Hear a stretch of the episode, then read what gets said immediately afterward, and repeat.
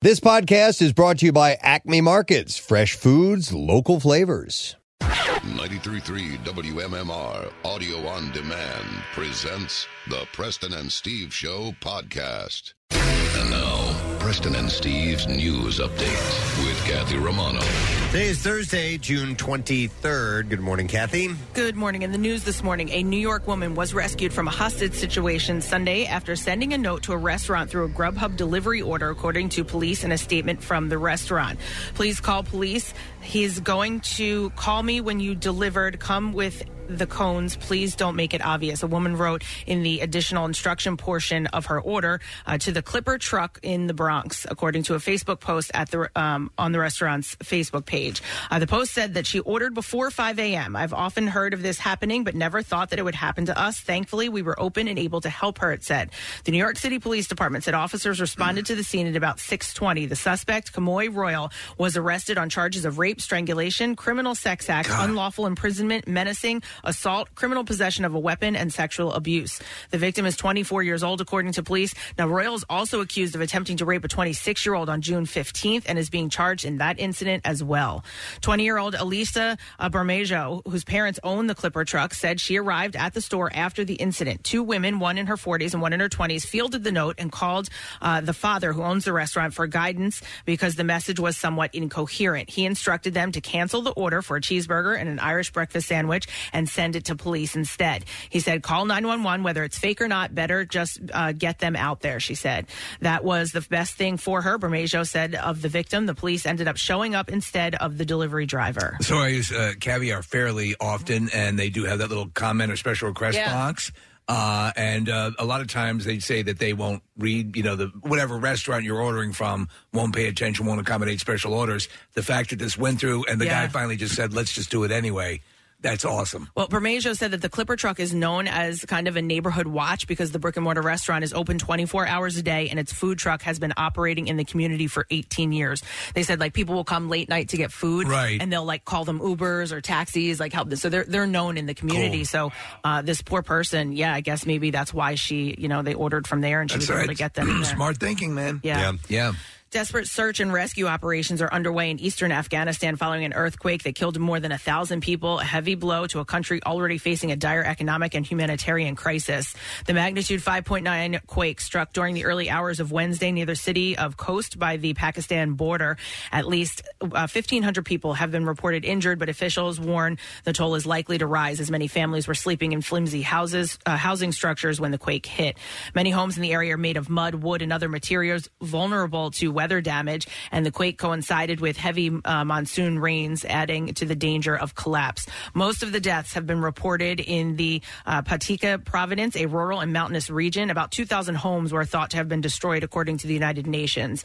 Some people spent the night uh, sleeping in makeshift outdoor shelters as rescuers scoured for survivors by flashlight. Medics and emergency staff from around the country are converging on the site with assistance from some international agencies such as the World Health Organization.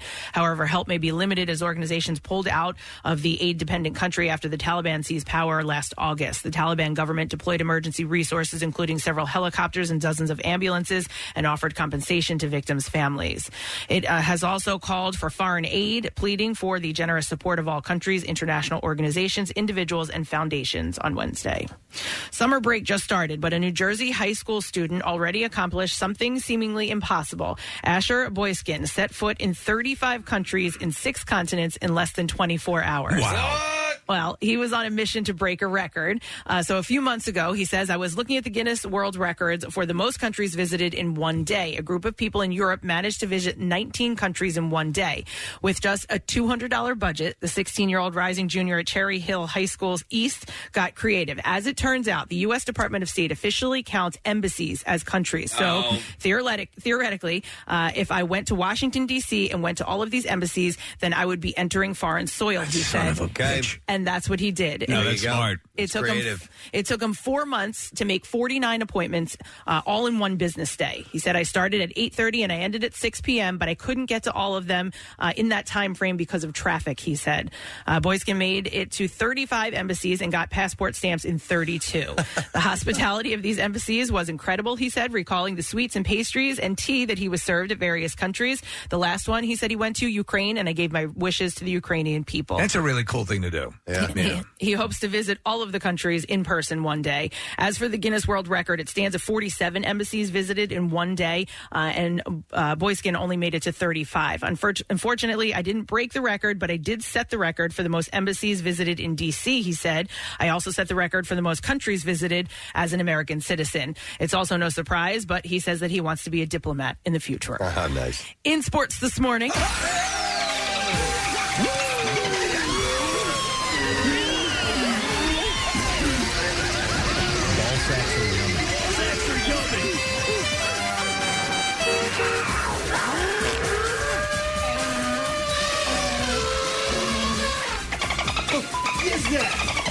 The Phillies lost to the Rangers 4 2 last night in Texas. With two outs after an error in the second, Brad Miller hit a two run single against uh, his former team, and Cole Calhoun uh, also drove in two runs as the Rangers won their ninth game in a row over the Phillies dating back to 2014. Zack Wheeler lost for the first time in his last 10 starts. Next up for the Phillies is a four game series in San Diego against the Padres. Ranger Suarez will get the start tonight. The first pitch is scheduled for 940. In the Stanley Cup Finals, the Colorado Avalanche beat the Lightning 3 2 in overtime last night in Tampa Bay. The Avs are now on the brink of their first Stanley Cup title since 2001, thanks to Nazem Kadri's overtime goal. Kadri scored at 12:02 uh, of the extra period to give Colorado the win in Game Four of the finals and move the Avalanche within a win of their first championship in over two decades. The series shifts back to Colorado tomorrow night for Game Five, and the puck will drop at eight o'clock.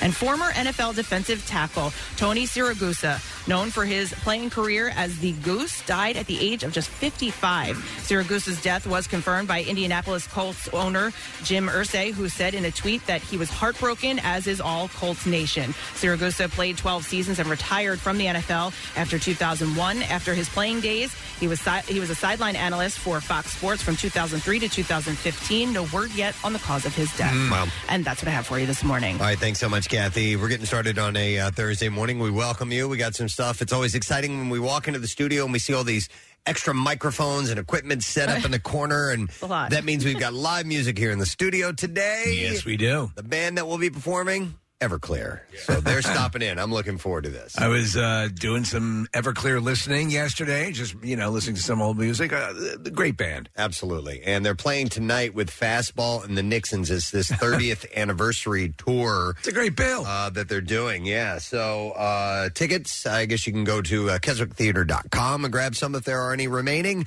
Uh, but Art Alexakis and company will be here in the studio today around 9 o'clock. It's going to be cool. We also have uh, comedian Ron Funches. Uh, who is going to be performing at uh, Punchline Philly? And um, he's not only a comedian, he's an actor. He was in Bob's Burgers, Yes. uh, AP Bio, Right. uh, with Glenn Howerton, and a bunch of other things. So we'll talk to Ron uh, in the eight o'clock hour, and uh, we're just getting ready for a live broadcast tomorrow for the uh, I Bleed for Presidency blood drive. We'll be at the Philadelphia Expo Center at Oaks, and then Pierre Robert's broadcasting live.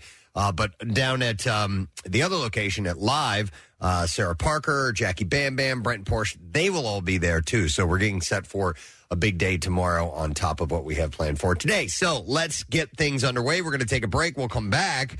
And when we return, the stupid question with some freebies and some entertainment stories to pass along to you. Stay there. We'll be back in a moment.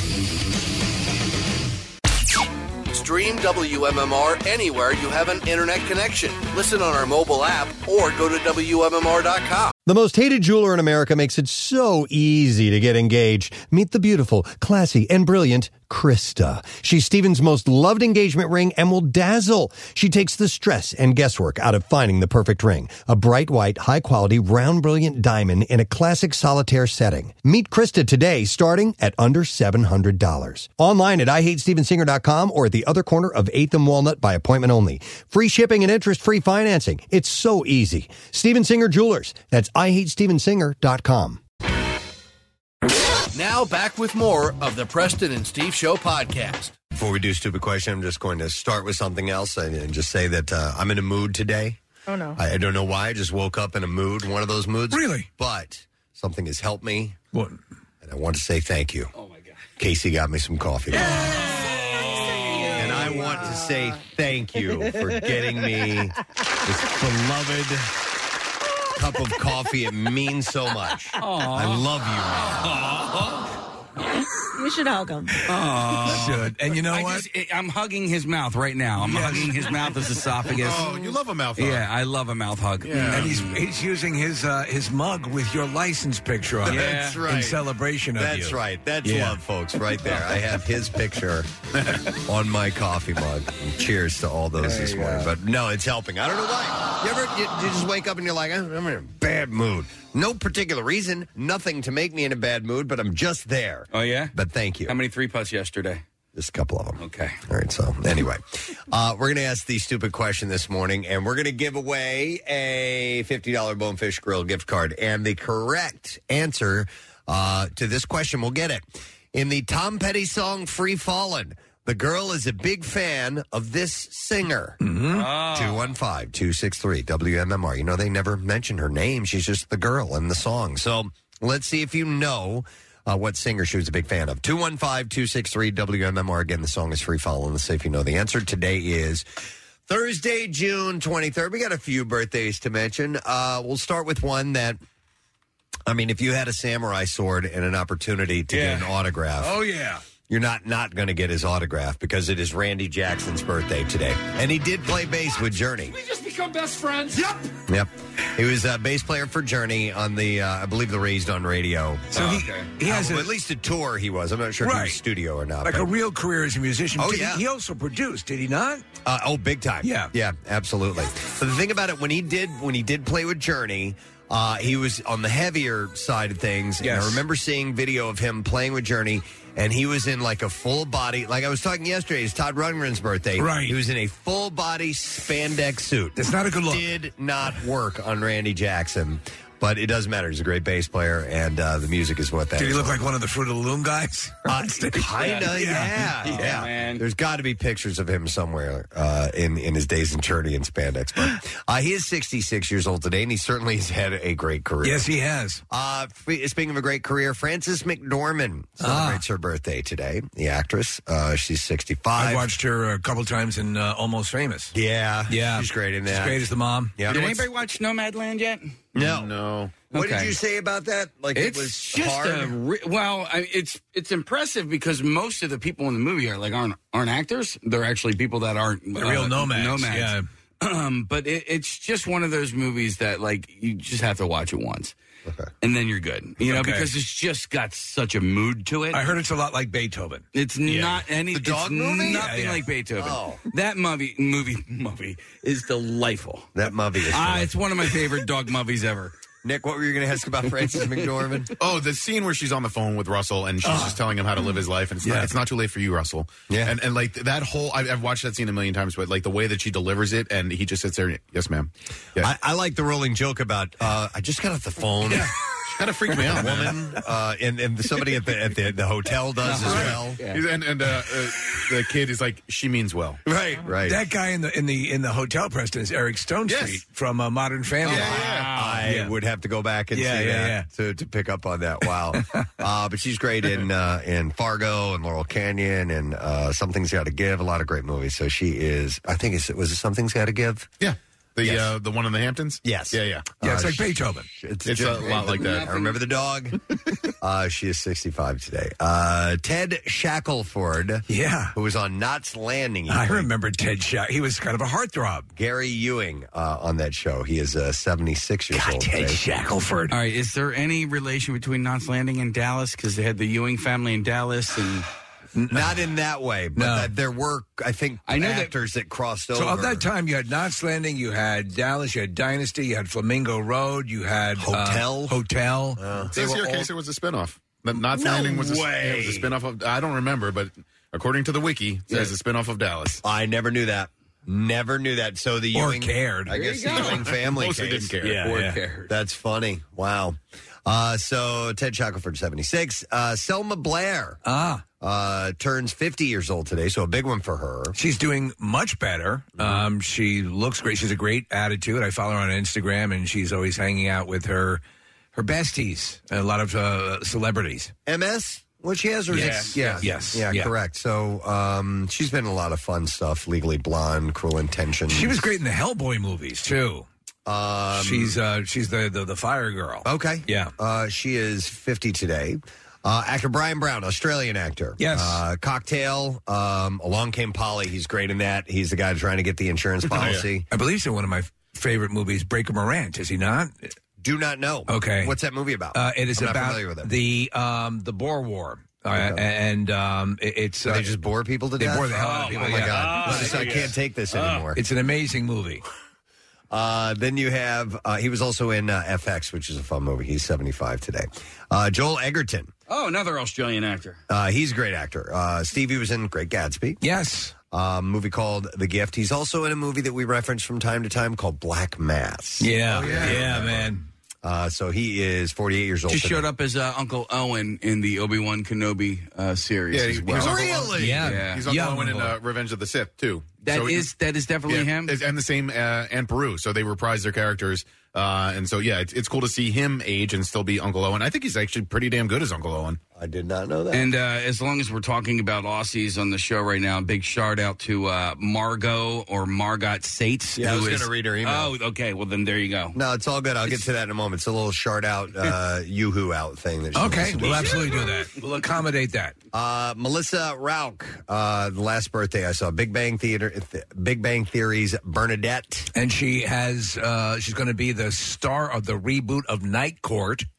Um, where She's she's judge? playing, yeah, she's playing the daughter Okay. of Harry Anderson, and uh, who else? Uh, uh, uh, the um, they got a couple of the cast members back.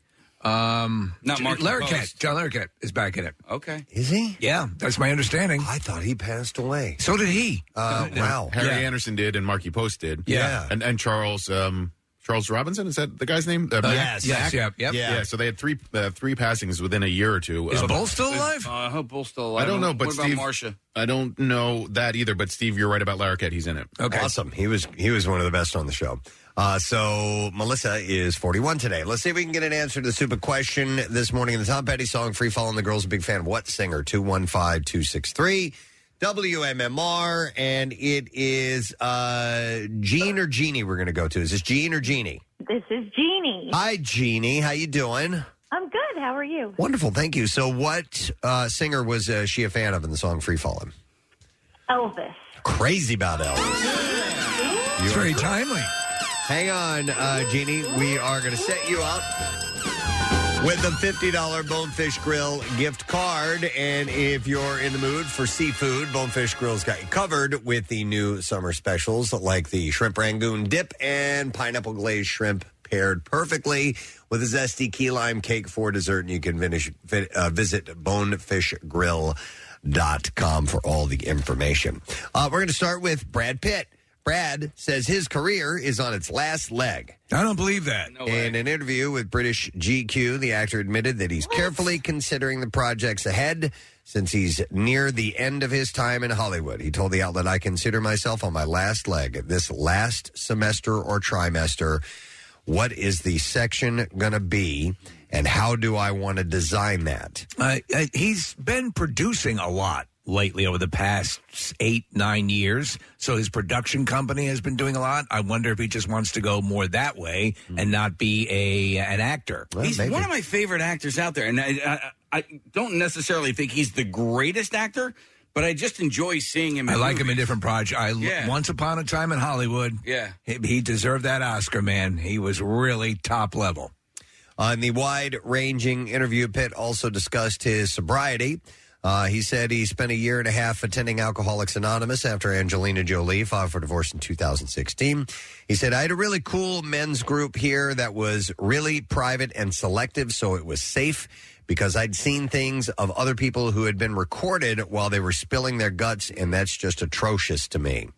Uh, Pitt hasn't just given up alcohol; he's also quit smoking cigarettes during the pandemic. Uh-huh. After realizing that it would be impossible to just cut back, uh, he said, "I don't have that ability to just do one or two a day. It's not in my makeup. I'm all in, and I'm going to have to drive it in, drive into the ground.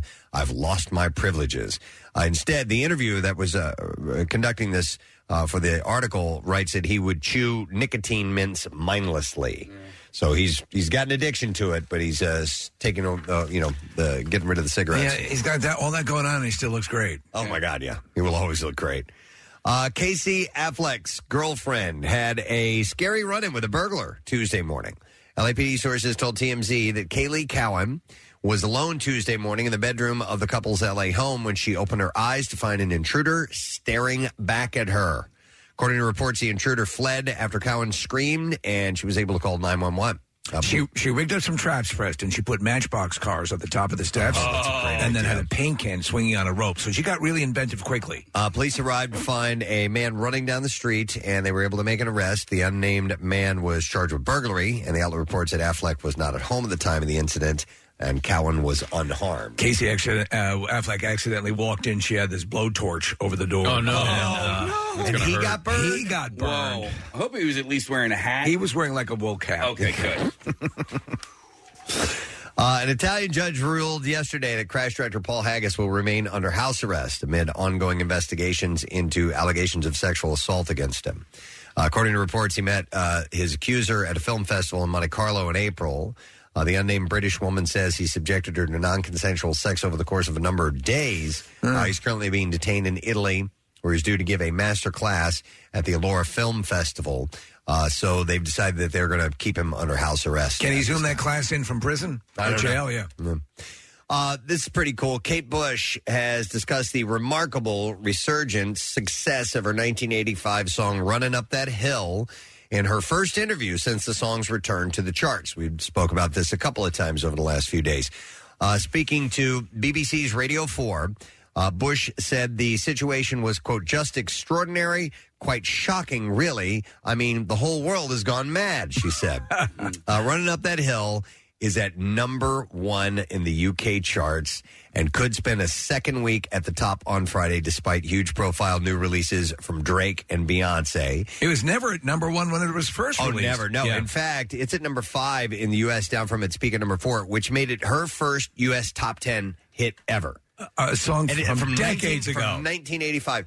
This happens from time to time. Yes. Yeah. Uh, uh, occasionally, we've seen it with you know Bohemian Rhapsody and a few other songs that, given the the right time frame and the right project, if it's if it's in a movie or TV show and it hits, it can shoot right back up the charts. Where it seems to really happen a lot to dramatic extremes is in England, where the, the stuff will pop up into the uh, into the charts, uh, really based on on uh, social media, on TikTok, uh, viral activity. It's Yeah. it's pretty wild. and around Christmas time, there's usually Yep. a uh, an old song that'll that'll shoot back up the charts in the UK. I always loved this song. I always Kate Bush was sort of a the artsy darling of MTV when she came out, and she had a lot of ballet that she did in her videos. Um, she was considered avant garde, and that's running up that hill is one of my favorite songs just of all time. So, if you don't watch Stranger Things, the song is a key plot point for the character Max Mayfield in the fourth season, and uh, it's created a whole new generation of new Kate Bush fans. And she said, It's such a great series. I thought that the track would get some attention, but I just never imagined that it would be anything like this. The Duffer Brothers created the series, and actually, we watched it from the first series onwards, so I was already familiar with the series. And I thought, what a lovely way for the song to be used in such a positive way. You know, it's kind of a talisman almost, Yes. really, for Max. Yeah. And yeah, I think it's very touching, actually, she said.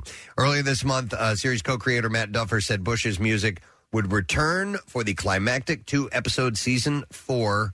Uh, at the end here, he said there's an epic Kate Bush moment in the finale, and we uh, that we weren't expecting that we uh, kind of discovered as we were editing. The sequence was really cool, and we were really happy with it, but it was missing a, t- a little something. And I was like, well, let's try Kate because when has Kate let us down? And it just uh, took to uh, took to this new height, and it's arguably the most epic Kate Bush moment. It comes back in a major way. So when the finale comes out, which I believe is next weekend, how do you guys plan on watching it? Because I, I, I want to savor it a little bit, so mm-hmm. I'm not I'm not going to watch them back to back. I think I'm going to go full Are you? born alcoholic and watch it. All right. Yeah, I'm going to watch You're it gonna all binge because and I'm just- so excited for it. I am too. There is a cool twist though, Nick, and they're talking about this Kate Bush moment.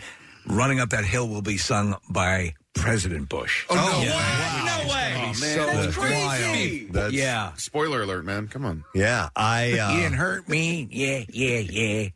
uh, Bush uh, Kate Running up that hill. uh, Bush said she hasn't. She actually hasn't listened to "Running Up That Hill" for a really long time before it's returned to the charts.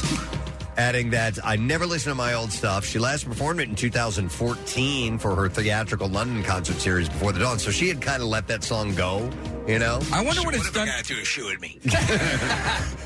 I wonder what it's done for other because there's a artist named Meg Myers that uh, she does a version of the song that is Yes. really good. I wonder if it's goosed anybody else's numbers on that song as well. Probably, but I think this is the original. It's used in the show. It's the best version.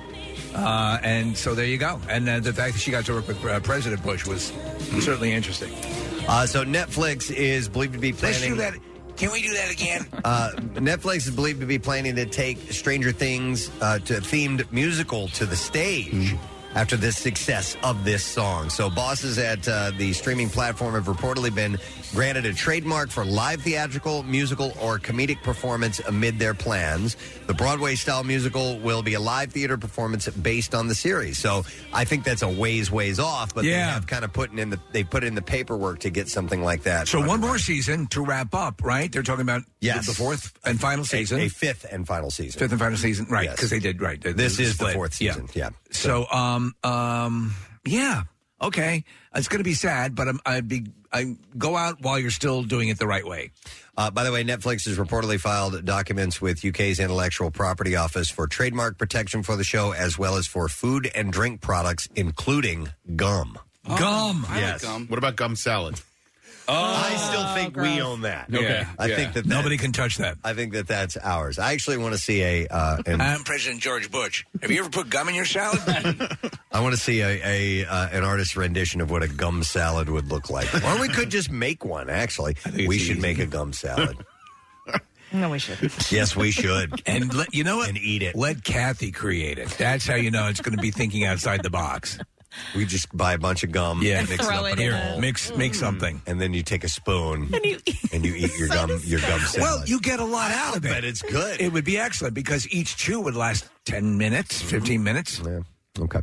Hey, uh, Shaquille O'Neal's reputation in restaurants may rival his reputation on the basketball court at this point. Known for his generosity and huge tips, the big man with the big heart reportedly struck again while at dinner in New York City at the uh, Jue Lan Club around 8:30 p.m. on Sunday night. O'Neal paid for everyone in the restaurant meals, which totaled over twenty five thousand Wow. dollars. And it, according to uh, page six, he was with an unnamed woman who uh, he referred to as, quote, my date, and even left a very large tip for the restaurant staff that was described as the biggest tip they've ever received. Oh, my God. Uh, the woman that he was with did all the ordering per the report. She ordered Beijing chicken, shrimp tempura, and the restaurant's signature chicken satay. And he also didn't want the other patrons to know that he was going to be paying for their meals. He instructed staff to not let anyone from the other 40 tables in attendance know that the dinner was on Because him. if you let them know, Then they go over they're going to go everything, yeah. crazy. Um, what was this? Is it a chain or is it a just a? Never heard of it. Jue Lan Club. Okay. Don't know. Man, I got to find out wherever he's going to be. Right. Because, dude, he buys stuff for people. Does he do this often? All the time. Yeah? Uh, yeah. So I, he has a stake in like uh, Kay Jewelers or one of those. You can't eat that. No, no, no, no. But he'll like kind of just happen upon a jewelry store. And Oh, then, right. You know, somebody's Buy there to Done buy that, a- yeah. an That's engagement really ring. cool. I think that was, you know, we often talk about what we would do with our lottery winnings. I think that would be something I would do. Like, It'd be I- fun. I- but I've always wanted to. Not that I want the recognition, but I always want to be like, drinks on me, and Oh, like me the whole bar Kathy. gets it. I've always wanted to do that. Yeah. Always. You can still do it, just leave quietly. yeah. Yeah, you don't pay. Yeah. yeah. Drinks are on me, everybody! How do I get out of here? Uh, let's see here. John Hersey is defending Katie Thurston following the announcement of their split. When a Bachelor fan, uh, a fan account, shared their breakup news Tuesday, a follower wrote, I feel like Katie is the reason she can't get a guy. And That's Her- so wrong. and Hersey replied, "You will speak a finite number of words throughout your life. Jesus Christ. I urge you to. This guy's trying to get deep on us. I urge you to speak more kindly, Oh my god. especially about someone you don't know. I would like to quote Plato and the other clays. I have never been so supported or unconditionally Words loved of your mouth are limited. by a partner, ass- Words of your mouth. assuming and implying that Katie is doing something wrong does not sit right with me. All right. The internet can be a mean place. Let's not add to it. Words of your tongue pierce my heart. Uh, so the pair met on season 17 of The Bachelorette, where Thurston uh, eliminated Where's the Hersey. bathroom I just sharded? Mike, Mike's still on, buddy. during the uh, second episode. So Well, he stepped in. What a brave, brave man. Wait, what did he say? What? What? what, what Uh, was you will you will speak a finite number of words throughout your life. Oh my God. I urge you to speak more kindly, especially about someone Your days are limited. you don't know. You are not eternal. Yeah. Choose your words wisely, for they can pierce your soul. Yep. Uh, so he's he's defending uh, Katie. I would definitely tell him to shut up, right? He's talking like He Man. Shut up. you shut up. up. Ah, shut up. Ah, shut up, Warren. Uh, Johnny Depp is reuniting with the Hollywood Vampires for an overseas tour. So Depp, Joe Perry, Alice Cooper, and uh, Tommy Henriksen announced Wednesday. Johnny, it's great to be back with you and the vampires. You all know Vlad. yeah. uh, there's six city. Listen to them, the children of inferior music. what cacophonous crack they make. Uh, their six city European tour will take place next June I don't drink. You. in uh, Germany and Luxembourg. Uh, Um, they're, they're, that's, uh, believe it or not, people say they're pretty good. Um, you know, and, Johnny's actually pretty decent. and, and then the fact that uh, uh, Jeff Beck has brought uh, Johnny Depp on stage says that you know he's When they- considers him pretty good. When they walk into a room, it just sounds like a uh, like a chorus of wind chimes. It's though. got it because they wear all this goddamn jewelry. Jo- Johnny Depp alone, the amount of rings on his fingers. cling, cling, cling, Yeah, yeah, cling, yeah. cling. It's like Jacky Bam Bam times 10. It's like Beru's bit on Ozzy walking along and a cling, cling, cling, cling, cling. Yeah. These are all the bells we have. I do have a friend who wears um, those beaded bracelets. Like, see the one I have on Yeah. right now? It, she wears them. They, they're bigger beads, and she wears multiple, so you can hear her and like from anywhere and anytime. Like, I know when she's coming when she's Right, walking down right. the hallway. I'm like, oh, okay, she's Yeah. here. That's the same with Jacky. You can Yeah. hear him. You hear him jangling down the, down the hallway. It's for those who miss the days of Spurs. Yep. Yeah, right. Uh, so anyhow, tickets for these shows go on sale on Monday. By the way, uh, Bill Nye, the sa- science guy, is a married guy now. Uh, people I never reported thought he'd get married. Wednesday that the science guy married journalist and author uh, Liza Mundy late last month at the Castle Building's Haupt Garden at the Smithsonian Institute. Uh, and uh, Star Trek star Robert uh, Picardo served as an officiant. I don't know who Robert. He was the virtual doctor on Voyager. Okay. Well, he was the guy who officiated the wedding. He was also he's was a favorite of, uh, of Joe Dante's. He's in Gremlins too. Oh, You'd recognize. Oh him. yeah, he was on. He's uh, Coach Cutlip on the Wonder Years. Oh yeah. Remember him? Coach Cutlip. Yeah, he got the basketball off the top of his head in an episode. Made me laugh really hard. Remember that? So they got married. How about that? All right. Um, Anne Hathaway uh, thinks that me, you, me too. Yeah. things that thinks that uh, Lizzo has BDE. Oh, she's got big D energy, is what that is. Uh, yeah. But she must have a giant man in the boat. Uh, What is she saying? Here? Well, here she. Okay. she- here's the deal. So you know, you know how out of touch I am, right? Right. All right. So she's rattling off women, Right. Uh, with with BDE. Is this is this gone beyond penises now? Well, Yeah, but you, this have is no now? idea. You can't. It, it- I'm sorry. you Just you know, she's got something else. You can't have BDE if you don't have a D. It is the Two up, it two up, is- two up. It it uh, it is the description A of, swagger. of that swagger. Yeah. and so they're applying that phrase to it. Uh, it's, Let's- it's adorable. Can we not do that? Yeah, maybe. It's, we're, Yeah, it's too Marissa. late. It's going to happen. Marissa, you're Uh, the consensus is in this room is that it is okay. All And that's the young room. That- yeah, in that room over In the there. young room, you mean? Should The we other ask room. our interns? No, because I don't care. Um, so, don't but thank you. care. I don't care. I don't really care. I- it's you know. You uh, can ha- uh, roll with it. Just roll with it. no, I, I don't have to actually. Come up with better words. There you know? go. Or di- it- just a different description. So anyhow, whatever it is. Okay. Uh, I mean, honestly, I thought right. it was literally about Yeah. penis size. I thought that's what no, that no, was no. about. it's it's swagger. It's it's like how you feel about yourself. It's carrying yourself with energy, and and like the the BD part of it really is uh, not the important part. It's it's the, what you feel about yourself. It's the swagger. Yeah, It's the Yeah, so- self confidence. so I don't mind she's it got then. Swagger. Okay. However, I could see modifying it. Um, but whatever, who cares? Like big vag energy. But like that's she not has even- a huge vagina. Yeah. Yeah, I I think mean that's that why thing can't- must be you know You, okay. That's not. Yeah, that's not the same. They can't say size that. of a football. Who are the other women she talks about? Billie Eilish, Okay. Mindy Kaling. She's got BBE, Uh, what's that? big boobs energy. Okay. Billie Eilish do. Uh, Harry Styles, she says as well. So there are guys mentioned in this, and Christopher John Rogers, who I don't know who that is. Uh, she's I, I love what he's doing right now in fashion. So I guess he's a designer. Never heard of him. Uh, but I'm so deeply a fan. But yeah, I, I don't know. I think I think it's kind of goofy, but whatever, man. What do I know? Nothing. uh, I do know that uh, Kaley Cuoco is legally single now. Uh, Oh.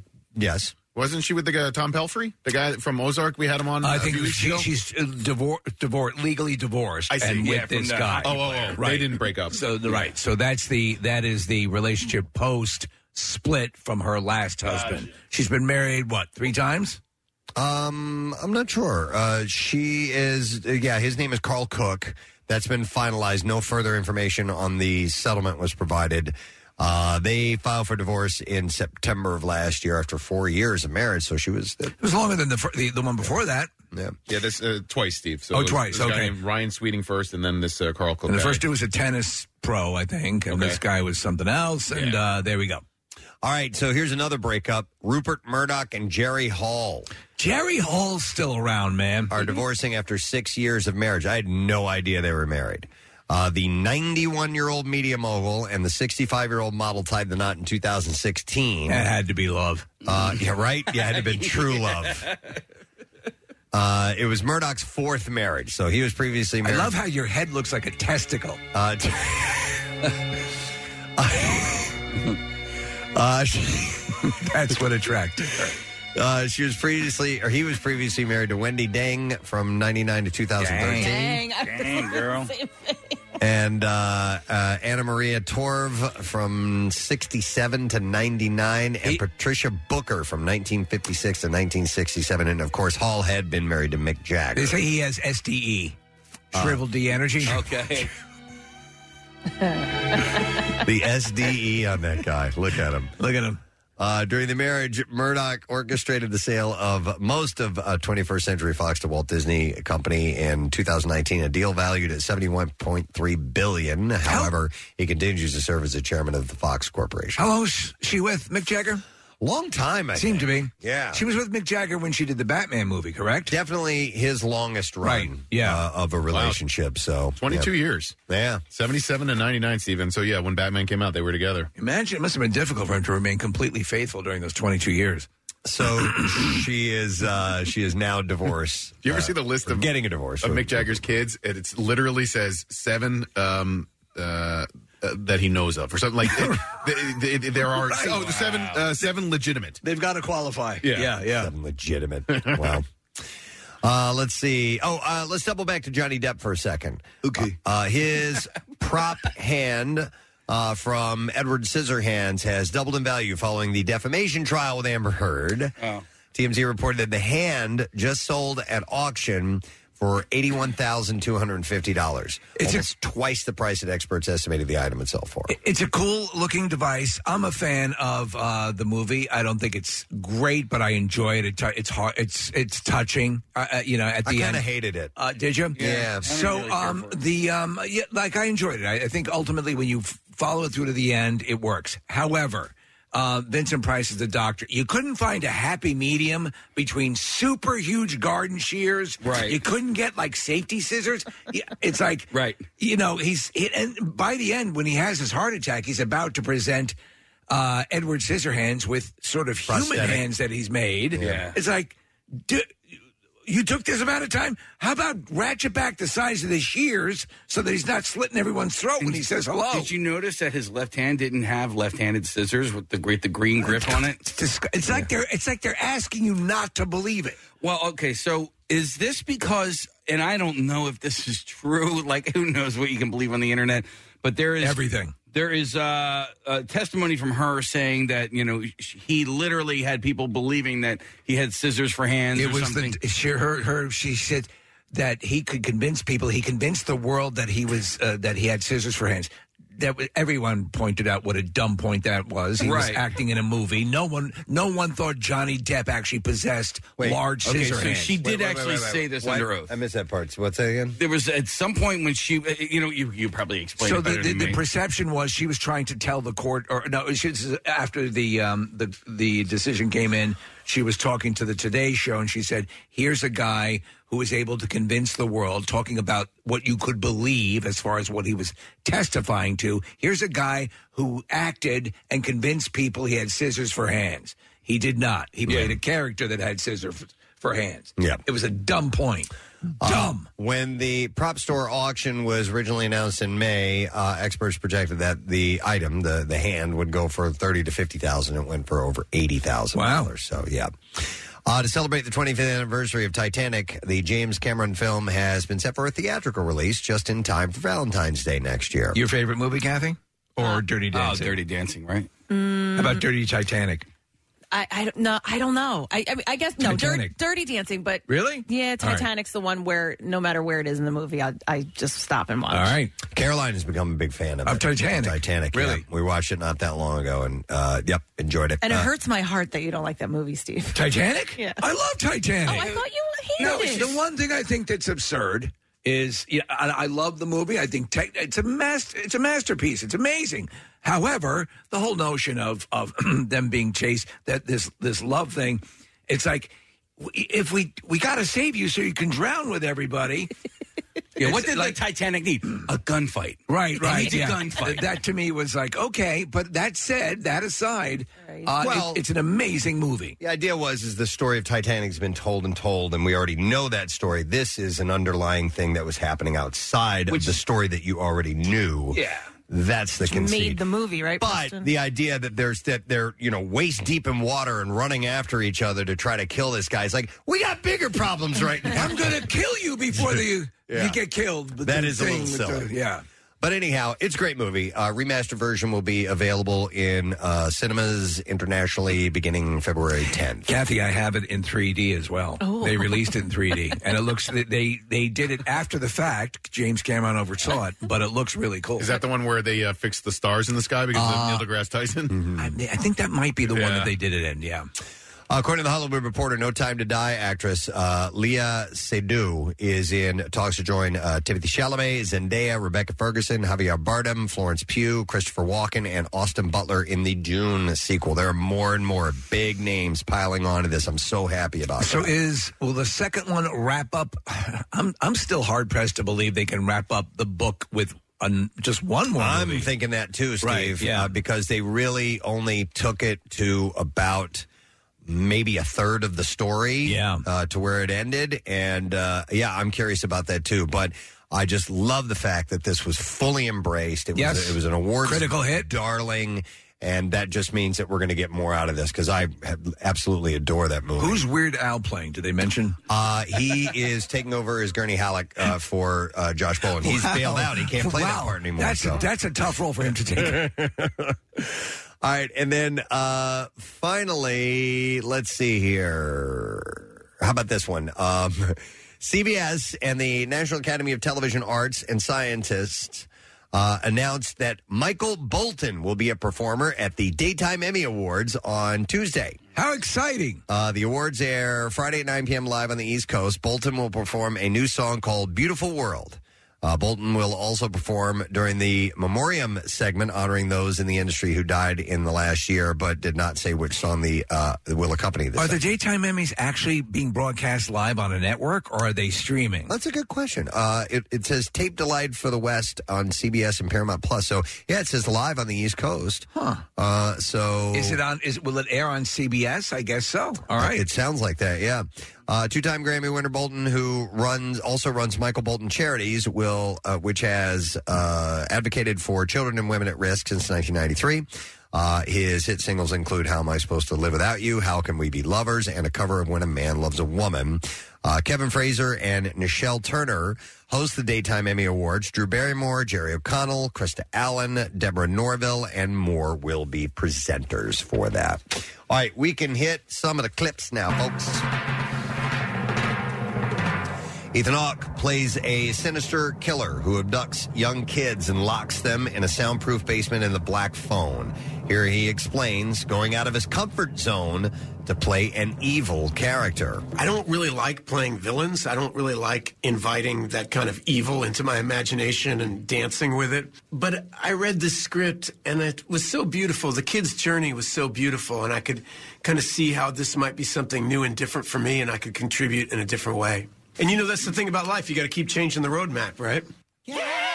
Uh, the Black Phone is in theaters tomorrow. So it's a period piece. It takes place apparently in the seventies, and that's why there's a wall phone in the um, in the, uh, the, the the little cell that there this lunatic is keeping these. That's the Black Phone, I guess. so. Uh, by the way, for those who didn't know, uh, the Ethan Hawke and Uma Thurman's daughter uh, is the actress who plays Robin in Straight Damn Things. That is correct. Yeah, you yeah, didn't know that's that? her. She's great. No, I didn't know that. Isn't that, that amazing? hmm When and now when you see her, if you look closer, you will see their faces in her face without question. She's great. I love that character on that show. All right, we're ready for the next clip.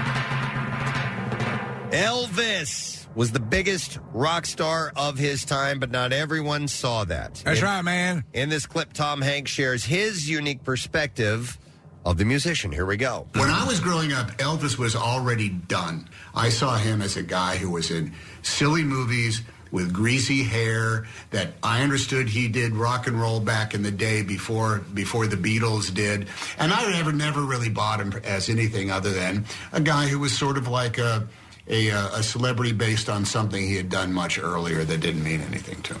Shut the f- Uh, Elvis is in theaters tomorrow, by the way. I'm And, uh, curious to see what the uh, the reviews are. Yeah, there's it's getting uh, acclaim from audiences at uh, like Cannes and Yeah. also uh, the family. Elvis, you know, Priscilla and uh, Lisa Marie have given it their full on uh, approval. They liked it, man. Yeah. All right. So, all right. That's the entertainment report. Uh, we have a lot going on in the program today. We are going to have performing in our studio this morning in the nine o'clock hour. Everclear. How about that? Playing a show tonight, 30th anniversary of the band at the Keswick Theater, along with Fastball and the Nixon. So they are going to stop in and play live today, which is really cool. Stop and think about that. They're doing the show tonight, and they're coming in early to do a performance for us. That's really That's cool. very cool. especially for you know On uh, show night. rock stars. Yeah. I mean, they, it's uh, mornings are not their time, so we do appreciate it. We also have comedian Ron Funches who's going to be here. He's performing at Punchline uh, tonight as well. So we'll get our friends in a little bit later this morning. We'll take a break. Come back in a second. Stay with us.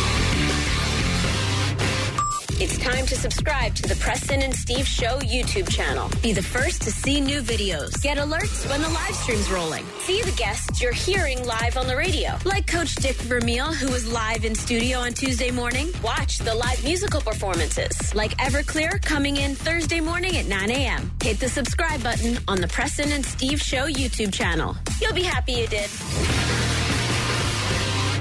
Uh, I have a few stories of a variety of subjects, so I think it's time for the stream of consciousness. Listener. Yet another one of the characters that You know, I portray. I- heard uh, someone laughingly suggest that the stories are all fairly similar between the different characters, and there's there's there's complete differences. Are you? Pl- come on. Yeah. Follow the nuance Yeah, here, come folks. on. Yeah. We wouldn't create separate categories if the No. stories were basically the same. Uh, this this uh, article is interesting in that it is yet another thing that uh, that Black Mirror, the the um, series, has gotten correct. If you've never seen that on Netflix, uh, it's very um, Twilight Zone-ish, but mainly focuses the, the the whole overall theme of it is technology and how Yes. that plays into some weird things that can happen. And amazingly prescient. Yeah, and this one is definitely from one particular episode. Uh, Amazon Alexa may someday be able to speak to you in the voice of friends and family who are no longer alive. Oh, wow. There was an episode with Hayley Atwell where her husband dies, and uh, he was a uh, used. And I'm, uh, this is not. I'm not going to give away everything, uh, but he was heavy into technology, and so his personality is kind of embedded in the social media posts and things that he left behind, Right. And also uh, his recorded voice.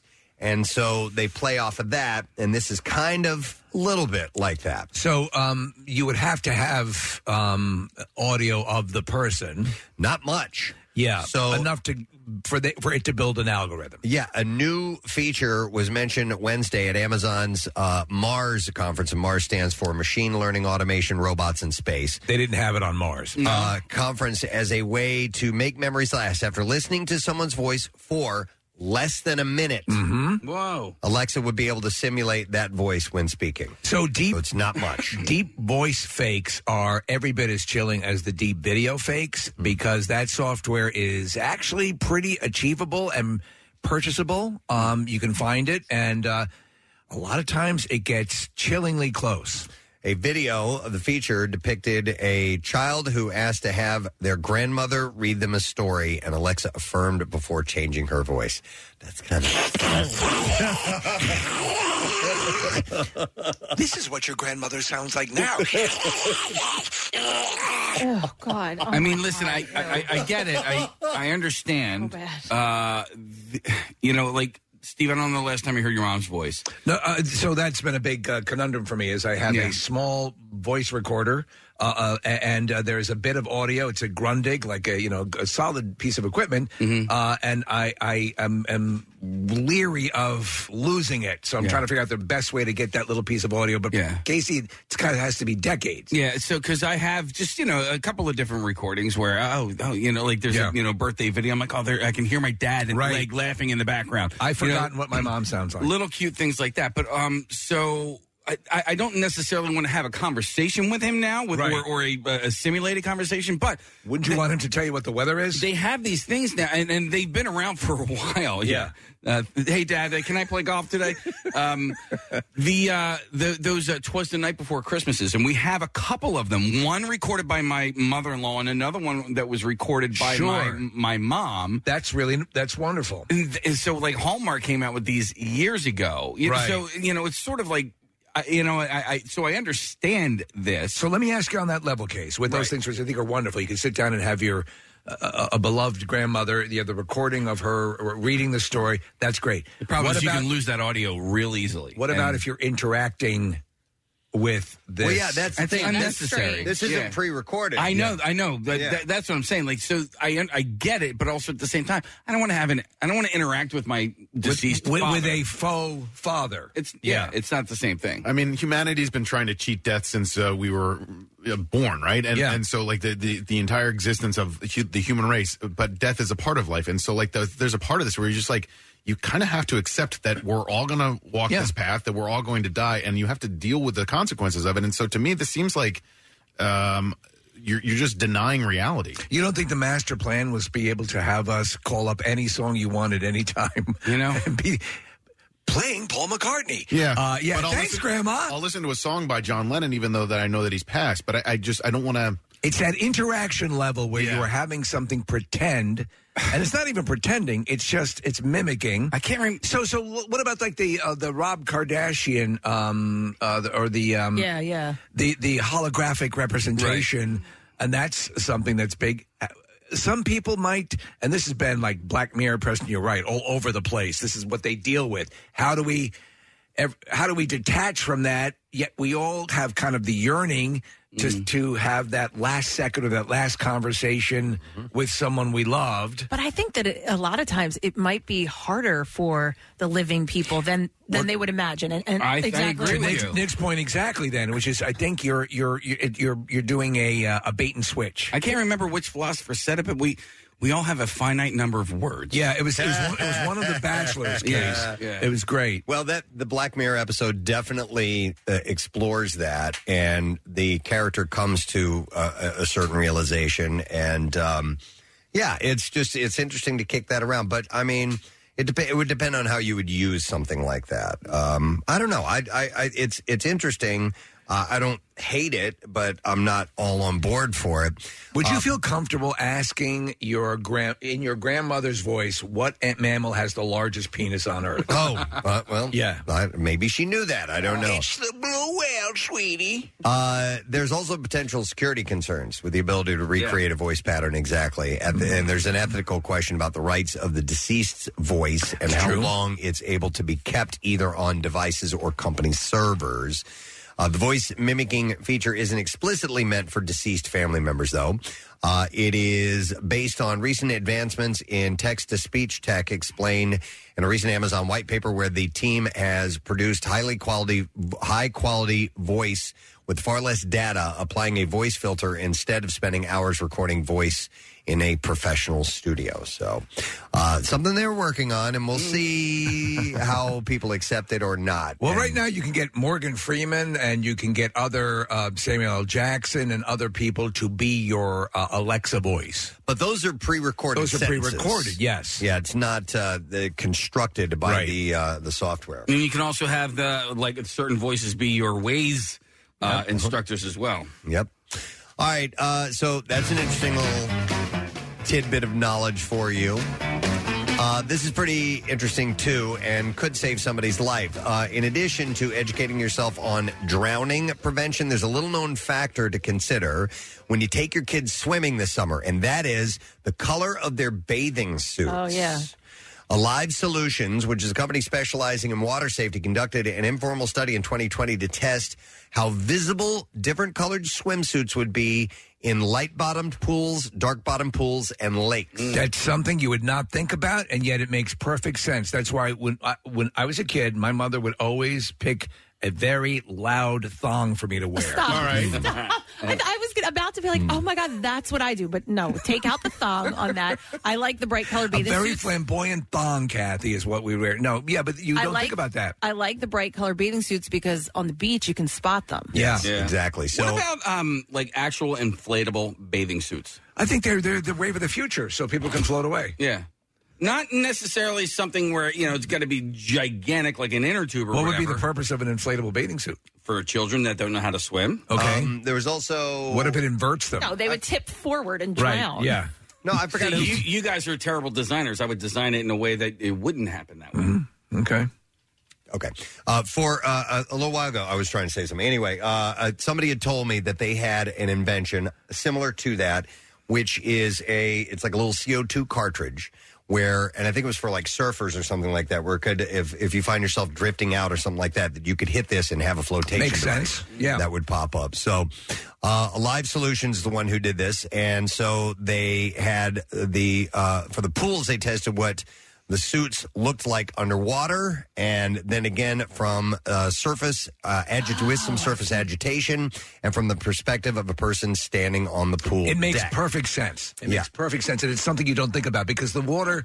You've seen if you're standing at an angle sometimes in a pool, say if the sun is gleam, uh, is shimmering off it in a different way, you can totally not see something that's at the bottom of the pool. Oh yeah. Yep. For the lake, uh, they tested the different swimsuit colors on the surface of the water from a shore view and from an elevated view, and to simulate what it would look like if a parent were standing on a boat or a dock. Oh wow. And so, neon colors uh, that provide contrast perform the best in both pools and lakes.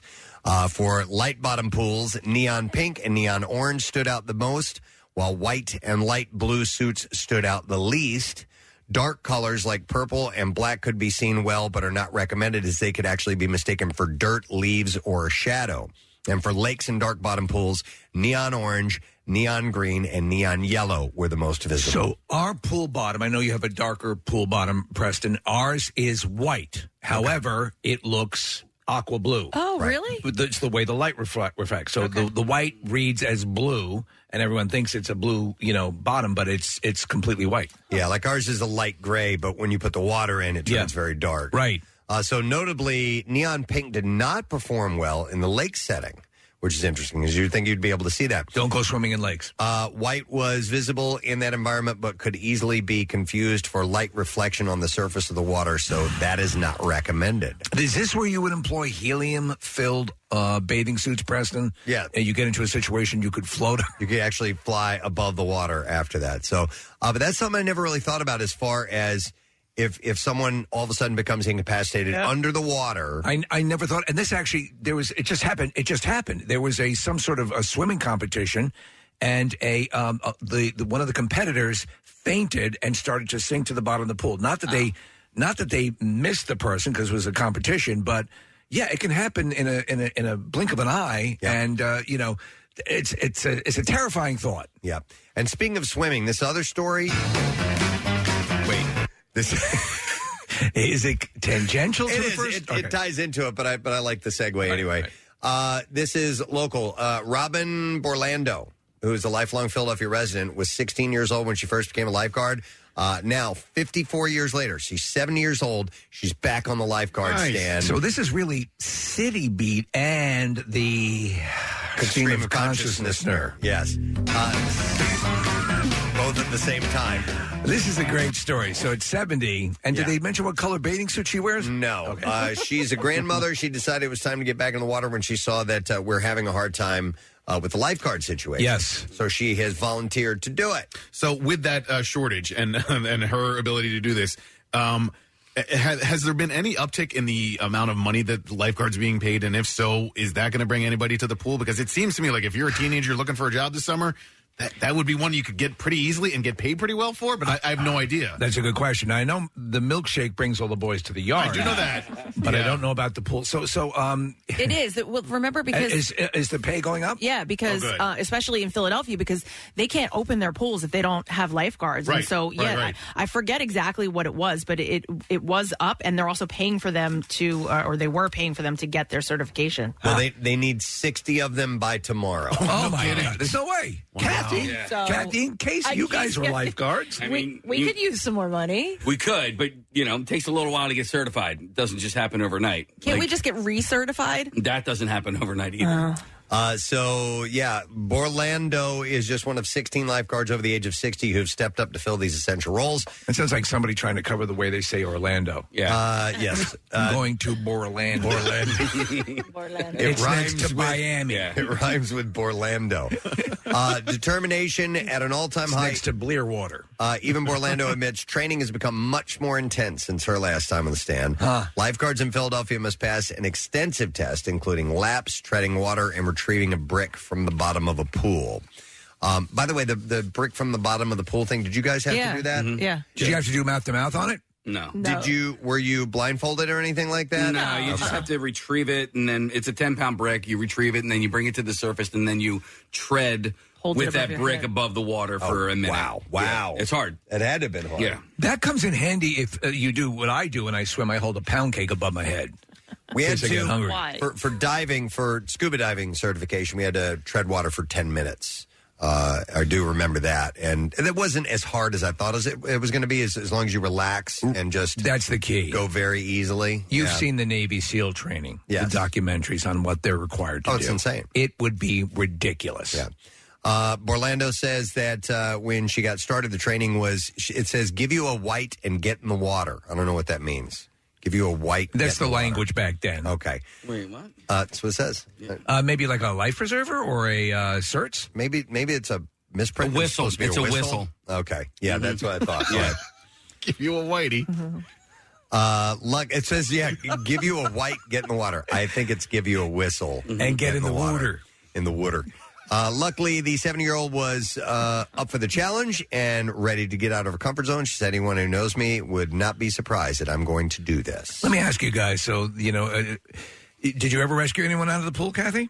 Uh, not real life. I mean, we had kind of drills and stuff like that, but uh, no, I didn't have to. I mean, well, no, that's not true. Yes, I had to rescue little kids who because Right. we had a slide at our pool, and they would come down and not realize, you know, how fast they were going into the water and all that. So yeah, I had to grab them, but no real like s- serious situation like where an the kid, adult flailing or something? No, or Yeah. like even the children were actually, you know, drowning. Or Right, I right. just kind of jumped in and assisted. I the only save I had to make a kid was doing his deep water test, and he got panicky, and so I just had to jump in and, and pick him up and, and bring him to the you know. So it really wasn't that bad. I actually saved a kid.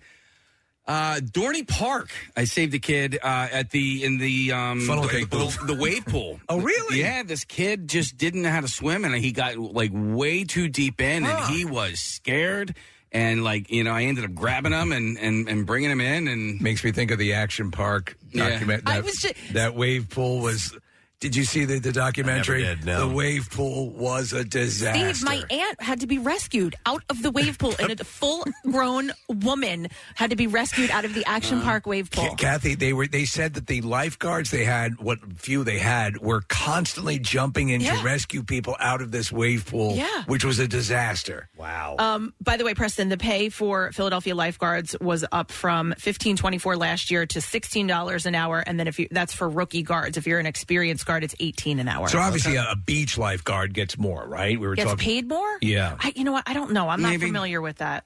We got my son in. Uh, he's in the junior, uh, and he was very resistant. We are like, "Oh, you don't have a choice. You're doing this." Uh, so he's in the the uh, the junior guard program down the shore. Is that right? Yeah, yeah. So I mean, it's just you know your your introduction into it. I don't know actually how old you have to be in order to be able to be a beach lifeguard. He doesn't want to do it. No. Okay. That's. I mean, honestly, if you can do it, I mean, that's a it's a it's a good it's a good gig. Yeah. You know, I mean, it, you have to know what you're doing, but it is a good gig. Yeah, no doubt. Yep. All right. Uh, let's see what else we got here. Oh, yeah, yeah, yeah, yeah. So I'm hoping that we'll have favorable weather tomorrow morning for this because, yeah, um, yeah the, uh, in the sky, there's a rare sight that's taking place. We've been talking about this for a little while. They're almost lined up. I saw it yesterday morning. Oh, you did? Yeah, but uh, the moon is not quite where it needs to be. So five planets will move into an alignment. Uh, so you have uh, Mercury, Venus, Mars, Jupiter, and Saturn, uh, which you can see most of them. So the three have been lined up for a while now. Uh, but that is tomorrow, and the moon was almost in line with that yesterday. That's so cool. uh, in the morning. I don't know if that's going to be the case or not, but yes, that will be.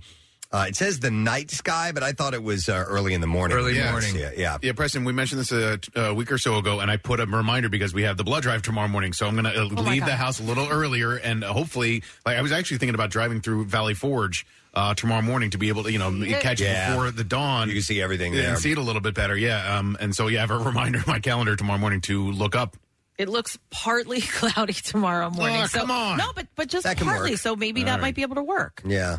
Uh, it has been really cool because it's been most of the month that uh, that the three of them have been lined up, Yeah. and I see it. Uh, we get a perfect view walking from the uh, the parking lot to our front door. We're here. pointed right at you it. can see it. Yeah. So uh, it's really cool. But that is tomorrow. This is a, a rare event. I don't know when this will ever happen again. So if you are into that type of thing, tomorrow morning you will be able to see that. So just heads up on that. Uh, oh, sorry. Uh, let's see. Stream of consciousness. Ner. How about this? Uh, we're going back to the beach. I The probably beach should- again. Probably should have done this one, but uh, beachgoers in Spain who pee while swimming could be handed a fine of hundreds of dollars after a local council introduced the ban. How would you determine if someone in the surf is taking a piss? I was wondering the same thing. Uh, the city of I take full blown dumps in the surf and no one ever knows. uh, the city of Vigo uh, in the northwestern region of Galicia. It's next to Mortensen. Uh, wants to end the practice of urinating in the sea by imposing a like seven hundred dollar fine. Correct me if I'm wrong, and I have yet to see any shark or dolphin leave the water to come on land to take a piss. yeah. See him in the porta pots Right. all the time. right. Um, it's it's kind of what's happening there. Local authorities have uh, passed legislation that bans uh, physiological evacuation on the beach or in the sea. Good luck trying to enforce this. I guess maybe maybe people do it out on the beach, you know, and and that's part of this as well. Well, if you're standing in the if you're standing knee deep and you're pissing, it's a little more obvious, right? But if you get into the water, uh, it's, I do walk down and and get in waist deep just to take a leak. Yeah. into the beach. I mean, You know? it's the, or- the ocean. Yeah. It's it's you know you're you're not going to make a big dent now. In pools, they've done things with, and they do literally have that dye. that- No, they don't. They No, they do. don't. They That do. just- They, no. they, they work. There was a story about they've worked on a chemical that you can add to the pool that will show a urine discoloration. When did this happen? I I read an article a while ago, and unless I'm completely out of my mind, I've always heard that that was Yeah, just a, yeah, an yeah. urban myth. So, huh? Interesting. Um, Okay. now maybe they, maybe I fell for a, a clickbait, but it seemed like they had finally done it. Well, here's an article that says no, Steve. I'm sorry to break your heart. It says there's no chemical which changes color when someone urinates in a swimming pool. There are dyes which could cloud, change color, or produce a color in response to urine, but those chemicals would also be activated by other compounds producing embarrassing false positives. Uh-huh. That was the greatest story, though, because I'll tell you what, as a kid, I, because my aunt had a pool in, in her backyard and we used to go over there all summer long. And I'll tell you what, we never peed in her pool because we were so scared that it was going to turn a Mhm. color. Yeah, yeah, absolutely. It's a good deterrent for sure. Uh, so anyhow, but if you do it in Spain and they catch you, you get seven hundred dollars. G- Great trying to enforce that. I'm, in fact, I'm going. That's my new summer vacation. I'm going to go to Spain to piss in the water. All right. Here's another story. All right, this is a uh, cautionary tale for parents. Weighted swaddles and blankets Oh, yeah. are popular among parents trying to get their infants to sleep, but they should not be used on sleeping babies, according to a new recommendation Oh, released boy. by the American Academy of Pediatrics. So this is similar to the. A lot of people will use weighted blankets to help them sleep. Yep. But you can't do it with a baby, right? Both of my brothers use it. Well, uh, uh, my one niece is getting a little bit too old for it, but um, the twins currently use them. Uh, they, they released updates to the safe sleep guidelines for the first time in five years. Uh, the updated guidelines are based on the study of nearly 160 scientific articles since 2015 that cover risk factors and statistic trends for sleep related infant death.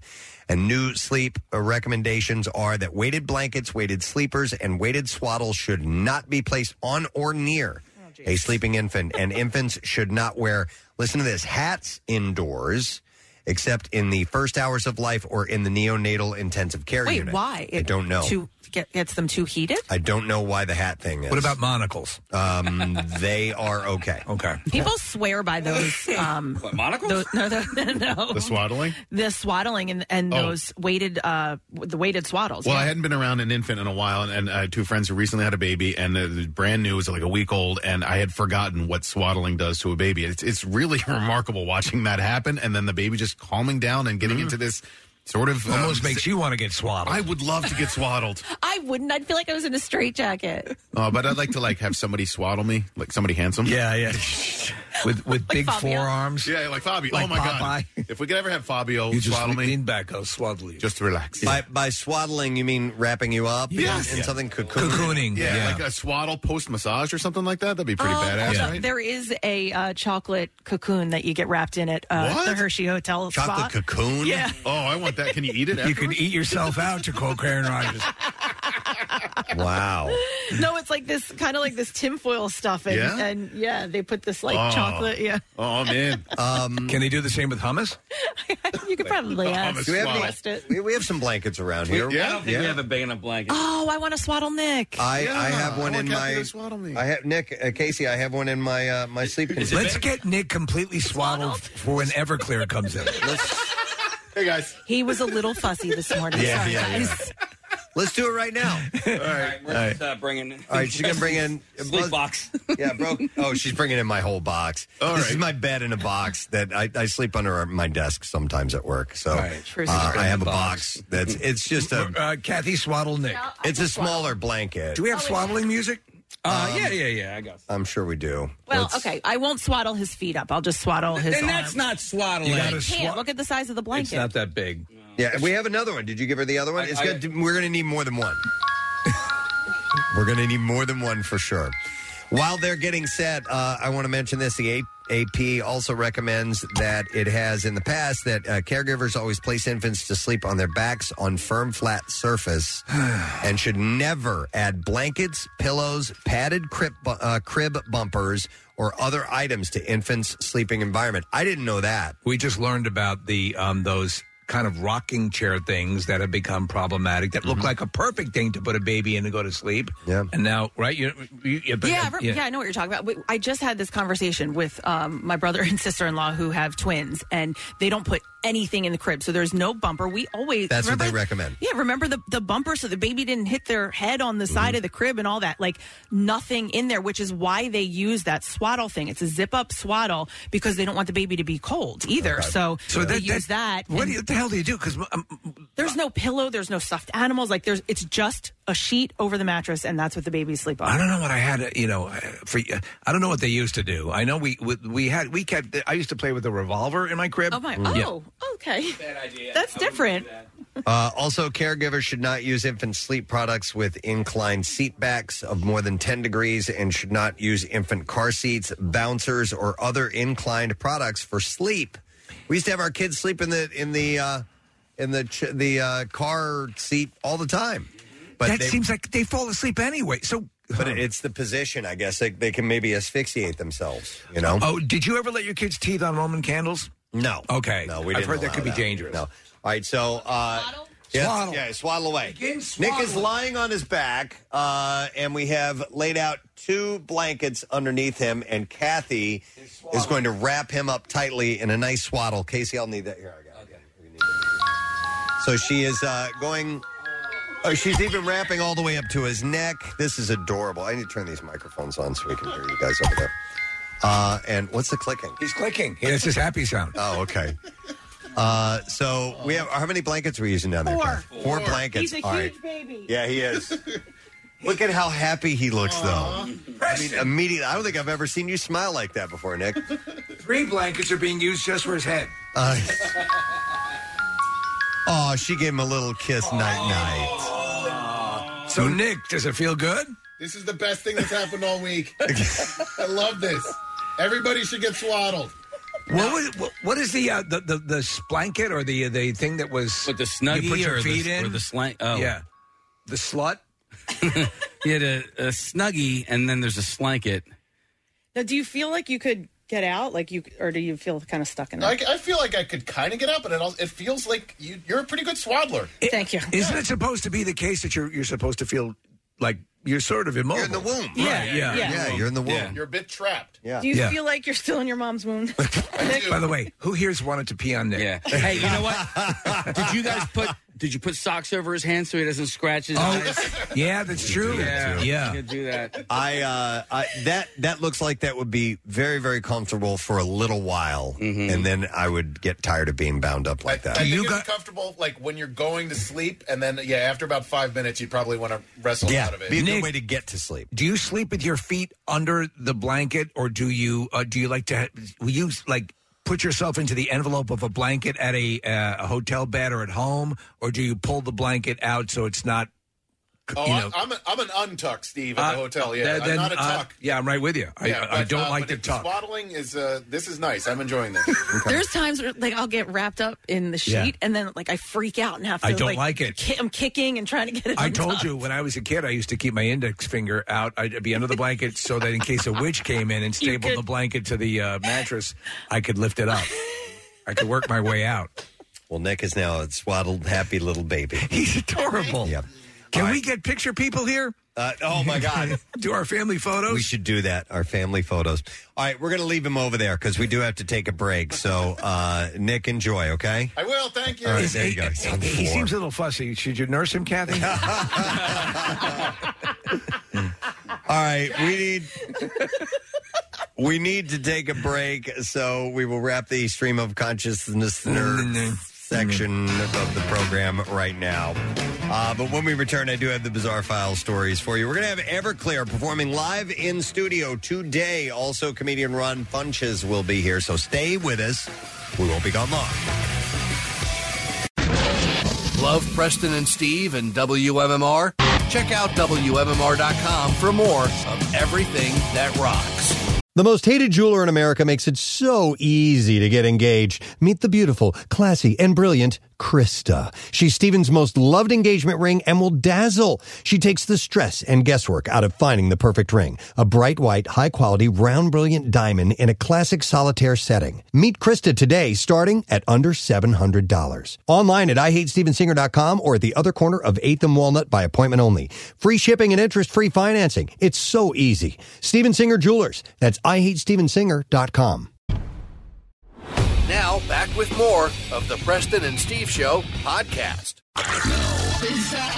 WMMR presents Preston and Steve's Bizarre File. Brought to you this morning by Horizon Services. You can get an AC tune up for $79 and up to a pound of refrigerant free at horizoneasybook.com. Uh, we'll start with this. A group of golfers in Texas had an interesting interruption in the middle of a recent game.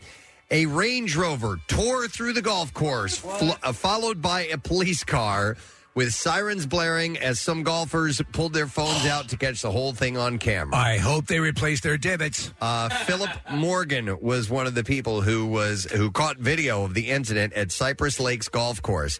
He said, "We're warming up before the round, and the last thing we expected to see is after we hit a drive out of the admi- the uh, and admiring the distance is a Range Rover that comes flying over the top of the hill." God, we're looking at footage. Yeah, police said that the driver, 20 year old Gary Martinez, eventually crashed the vehicle in a nearby neighborhood. Can you imagine the damage that's done to the course? Oh, totally. And I, I would just, however, I would love to see It'd that be in hilarious. person. It would just be awesome to catch that.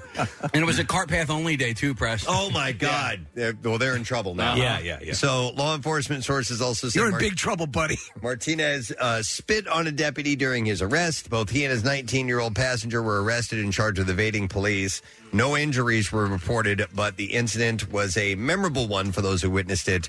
Uh, from the middle of a golf game, uh, Morgan said it was the best start to a round of golf that I've had in a long time.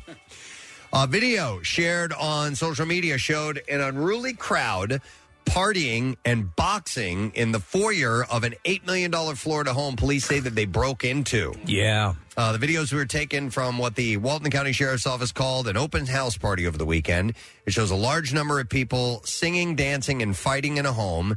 Deputies were called to the home to investigate a noise complaint, but most people had left by the time they arrived. Luckily for investigators, though, videos of the party were widely shared on Snapchat, Instagram, and other social media, and is something that police are using to their advantage. The sheriff's office wrote in a Facebook post Snapchat isn't private. You may think it is if you're a teenager or someone in their early 20s Right. and you're not yet worldly. Your friends will snitch, word gets out. You'll be tagged in pics on the gram, and also we can subpoena Snapchat. Well, there were thousands of dollars of uh, Kathy, like of pocketbooks and stuff that were Yeah. clipped as well. The message was accompanied with several videos showing the massive house party, including clips of both men and women boxing each other while wearing white gloves. Police say that there was damage to the home and things were stolen as well. The party was supposedly advertised on a flyer, and police are asking anyone who was there, uh, knows someone who was there, was invited, or knows who circulated the flyer to come forward. This is a big thing. Uh, so what happens is they'll find out that the a family's on vacation, uh, you know, at a uh, a, a nicer place, and and gain access somehow, even if they break in, and then have a party. All right, this is a story I was gonna. Uh, I picked it out and and I was gonna read it as the last bizarre file story, and I'm like, no, I can't end on this. This is too horrific. All right, uh, but I'll put it in the middle of this one. A man died over the weekend after three dogs attacked him on June 9th as he was walking home. They were essentially eating the guy. oh guy. my god! Oh my god! Relatives identified the victim as 51 year old Nicholas Vasquez. And according to neighbors, the attack happened after 9 p.m. Calvin Stoy saw Vasquez walk by. He heard dogs barking and then he heard some moans. Uh, Stoy found Vasquez in a ditch and said that he had to fight off the neighbor's dogs. He said both legs were torn up bad, hands and arms. He had bites on his head. He was in really bad shape and had lost a lot of blood at that point. Vasquez's legs were amputated below the knee. Uh, this is the second time, by the way, the dogs have attacked him in the in a month. Uh, the pit bull terrier mixes have been terrorizing the neighborhood for weeks. Apparently, animal control seized the dogs uh, the night of the attack. They were under quarantine. Uh, the sheriff's office said they found a hole in the fence and the dogs had blood on them as well. But they, What have they done to the owners They of these killed this dogs? guy. Well, you know, they're they're guilty. You know, I don't know. Yeah. Uh, a Darwin, Australian man, uh, has given a crocodile, quote, an almighty smack on the nose after the reptile upset the pecking order on his island. Goat Island Lodge owner Kai Hansen used a frying pan to hit the saltwater crocodile named Fred, who charged towards him. That's the way you do it. The kitchen utensil was enough to ward off the scaly visitor and send it back into the water. Hansen, who is also known as King Kai, lives on the island Very naughty. alongside his beloved pet crocodile Casey. Uh, the reptile entertains visitors on the banks of the Adelaide River. Uh, tourists have the opportunity to visit the island and dine at a bistro and bar named after his pet. He's a handful. Uh, Hansen added that when Fred moved in, Casey started to climb up onto a walkway near the island's heliport. He said now he's uh, bigger than her, and that is a problem. Uh, Hansen said that uh, this forced him to bring out his kitchen utensil shield. And a special crocodile retrieval team has uh, been sent to the island to collect the reptile. Uh, he said as soon as that happens, Casey will stop coming up there and will come up in her favorite spot, and all of the problems will be solved. But Yeah, all the problems he will be fought- solved. He fought this thing off with a freaking frying pan, man. And they're a different breed. Yeah, they are. All right, a 62 year old man was killed after a bear he attempted to kill turned on him. So the bear killed the hunter before succumbing to its own fatal injuries, with the bodies of both later found not far from one another. With my last breath, I spit at thee. Uh, the unnamed hunter is believed to have shot and wounded the predator from a platform in a tree. Oh no, it doesn't end like this. In the uh, Tulun district of uh, Irkutsk region in Russia. And it is thought the man believed he had killed the bear and descended from the tree only to be attacked and killed by the beast in its final act. yeah. So I guess it was kind of playing, dead, yeah. uh, the carcass of the animal was found 50 meters from the place where the man died. Uh, the hunter's skull was crushed in the attack. Oh, wow. And he suffered claw and fang wounds. You like that, you son of a bitch? From the bear. So he had shot the bear, went down after it. The thing got up and killed him, man. Yeah. So, you know. uh. Well, that's uh, that's they they fought to a draw. Let's put it that way. Uh, the hunter had been reported missing, and the macabre scene was discovered after a search party had been organized in the Siberian Siberian region. So, pretty messed up. And there you go. That is what we will end on as far as the bizarre file goes. So we're going to take a break. We'll come back in a moment, and we're going to get uh, Ron Funches. Is he in the? He's on his way. All right, Here we he'll go. Be in the Acme Lounge shortly. We'll get him into the Preston and Steve studios. After that, we are going to have Everclear performing live in our studio today. Excellent. Coming back in a moment. Stay with us. Hey friend, did you receive our Camp Out for Hunger save the date? I mean, we made a big announcement and then we put it right there on the website for you. Well, just in case you missed it, Preston and Steve's 25th Camp Out for Hunger is set November 7th through the 11th, 2022. And hey, it's never too early to start collecting. You can find the list of Philabundance's most requested items, plus all of the outrageous photo galleries and videos of our guests from over the years at WMMR.com slash campout. And that's your traffic on 93.3 WMMR. God, Kathy. What? It's terrible. Terrible. Get get out of here. Get out of here. That was horrible oh traffic. Leave. Oh. You're done for the day. Oh, God. Thank you for finally doing this. Yeah, you because know. we've all been oh, talking about it. Substandard traffic reports. I swaddled Nick and everything. We can only go so It's far. not bad. It's the way you fraud. You look at a blank screen and pretend there's these traffic This situations. is on it. upsetting. Well, It's- then I'm going. If that, that's if this is how you guys feel, I'm leaving. Yeah. Mm-hmm. Oh, you can't have the last word. Yeah, Get no. out of here. Get outta here. And it's not. And it's not. That's great that you swaddled him, but it's your last act, right?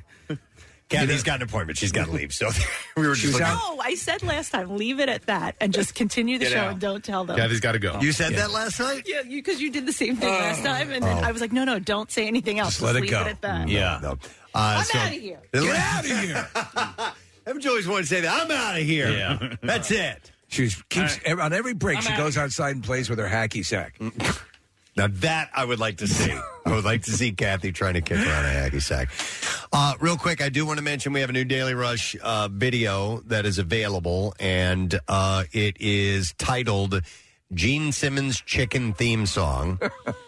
And the description says Gene learns where eggs come from, finally finds the perfect tune for uh, chicken place, and honors his fallen feathered friends. I don't, you know, I don't fully recall the the flashpoint at which uh, Gene became associated with chickens on the show. I do. Okay, what was it? Uh, it was um, Casey was playing. Oh yeah, I remember what it was. There's a, a version. Uh, it was from some Muppets thing, of course. Oh, the CeeLo Green. Yes. Yes. ah, right. And you had just been doing a Gene Simmons impression, and you just you stuck them together. Yes, we and do. You, and you started saying that these that, that these are the most talented chickens you've ever heard of, and. Uh, and then it became a Gene Simmons and, and chicken. And we never lost it. No, It's never uh, stopped. Uh, so you can be the first to see the new Daily Rush videos. Just subscribe to our YouTube channel, and it is sponsored by Xfinity's Gig Speed Internet. You can learn more at xfinity.com. So if you will, please uh, take a look when you have the opportunity. Speaking of uh, taking a look, Preston, we just got a text, and uh, this is nice. And some people are still being introduced to it. Uh, they're asking if they can watch when um, Everclear's in studio a little Yes. bit later on. Yes, you can. We stream the show live for free every day on YouTube. And uh, if you need any of that information, it's up on PrestonandSteve.com as well. But uh, we are streaming live on YouTube. Somebody likes your shirt, Casey. They Oh, cool. wanted to know where they could get it. TJ and, uh, Maxx. And uh, yeah, okay. And then um, Everclear will be in studio in just a little bit. Is Anything about my shirt? uh, not yet. It's green. Okay. Is TJ Maxx now the place where you get all your golf apparel? Because you've had a couple of shirts. Well, I went there specifically for like one golf shirt, and I couldn't decide on one, so I bought four. Okay, they were like twelve ninety nine a piece. So twelve ninety nine. That's not bad. I'm a That's- Are you kidding me? That's amazing. Yeah. Wow. Do they that- tailor them for you? No, no, no. As you can tell, I'm s- really busting out of this shirt. That shirt is green. No, I'm just kidding. Oh, Yeah. okay. I was like, it's great. You messed with my eyes Yeah. a little bit. All right, question. What's up with Ron? Okay, so they're over at two Bala Plaza. Okay. Not at one Bala Plaza. It happens. It shouldn't because I sent them the specific address. I, did, I, I didn't send them one Bala Plaza suite, whatever. I sent them the actual street address, so I don't know how they ended up over there. They should At least let him check out Saxford Avenue. Yeah, well, if I didn't get that text saying you guys are right next to Saks, aren't you? I'm like, no. Hey, Everclear made it here. I see Yeah. the guys in the uh, in the Acme Lounge right now. Uh-huh, so yay. that- that- thank you guys for That's being here. that Art, Art, you are the man. Thank you, brother. We'll get you in here in a few. Uh, real quick though, I did have a um, uh, an email that I got, and it says uh, "Yoo-hoo" from Australia, and say, "Hey guys, I am from Adelaide, Australia, and I've been listening since Casey's first child was born. Wow! And I remember you guys crossing over to him at the hospital, and the way he talked about what he was uh, feeling was really beautiful. And I'm pretty sure that I am Australia's longest Preston and Steve listener. And as such, I'm requesting for myself, if that's a thing, a yoo-hoo out as opposed to a shart out. Every time I hear that yoo-hoo, it makes me chuckle. And you guys keep rocking. Love you. Your truest and longest Aussie Aussie fan. And that is from Margot. Margot Sates is her name. All right, here so you she go. wants it. All right. That is for you. Uh, You can hear that all the way down in Australia. By the way, uh, when we're in a crowd situation and we do that, it's an amazing thing to witness. Yeah. We did it at the barbecue. Yep. Yeah. And you had thousands of people Yes. yoo-hooing along. the old classic yoo-hoo. Keenan's too, who's funny.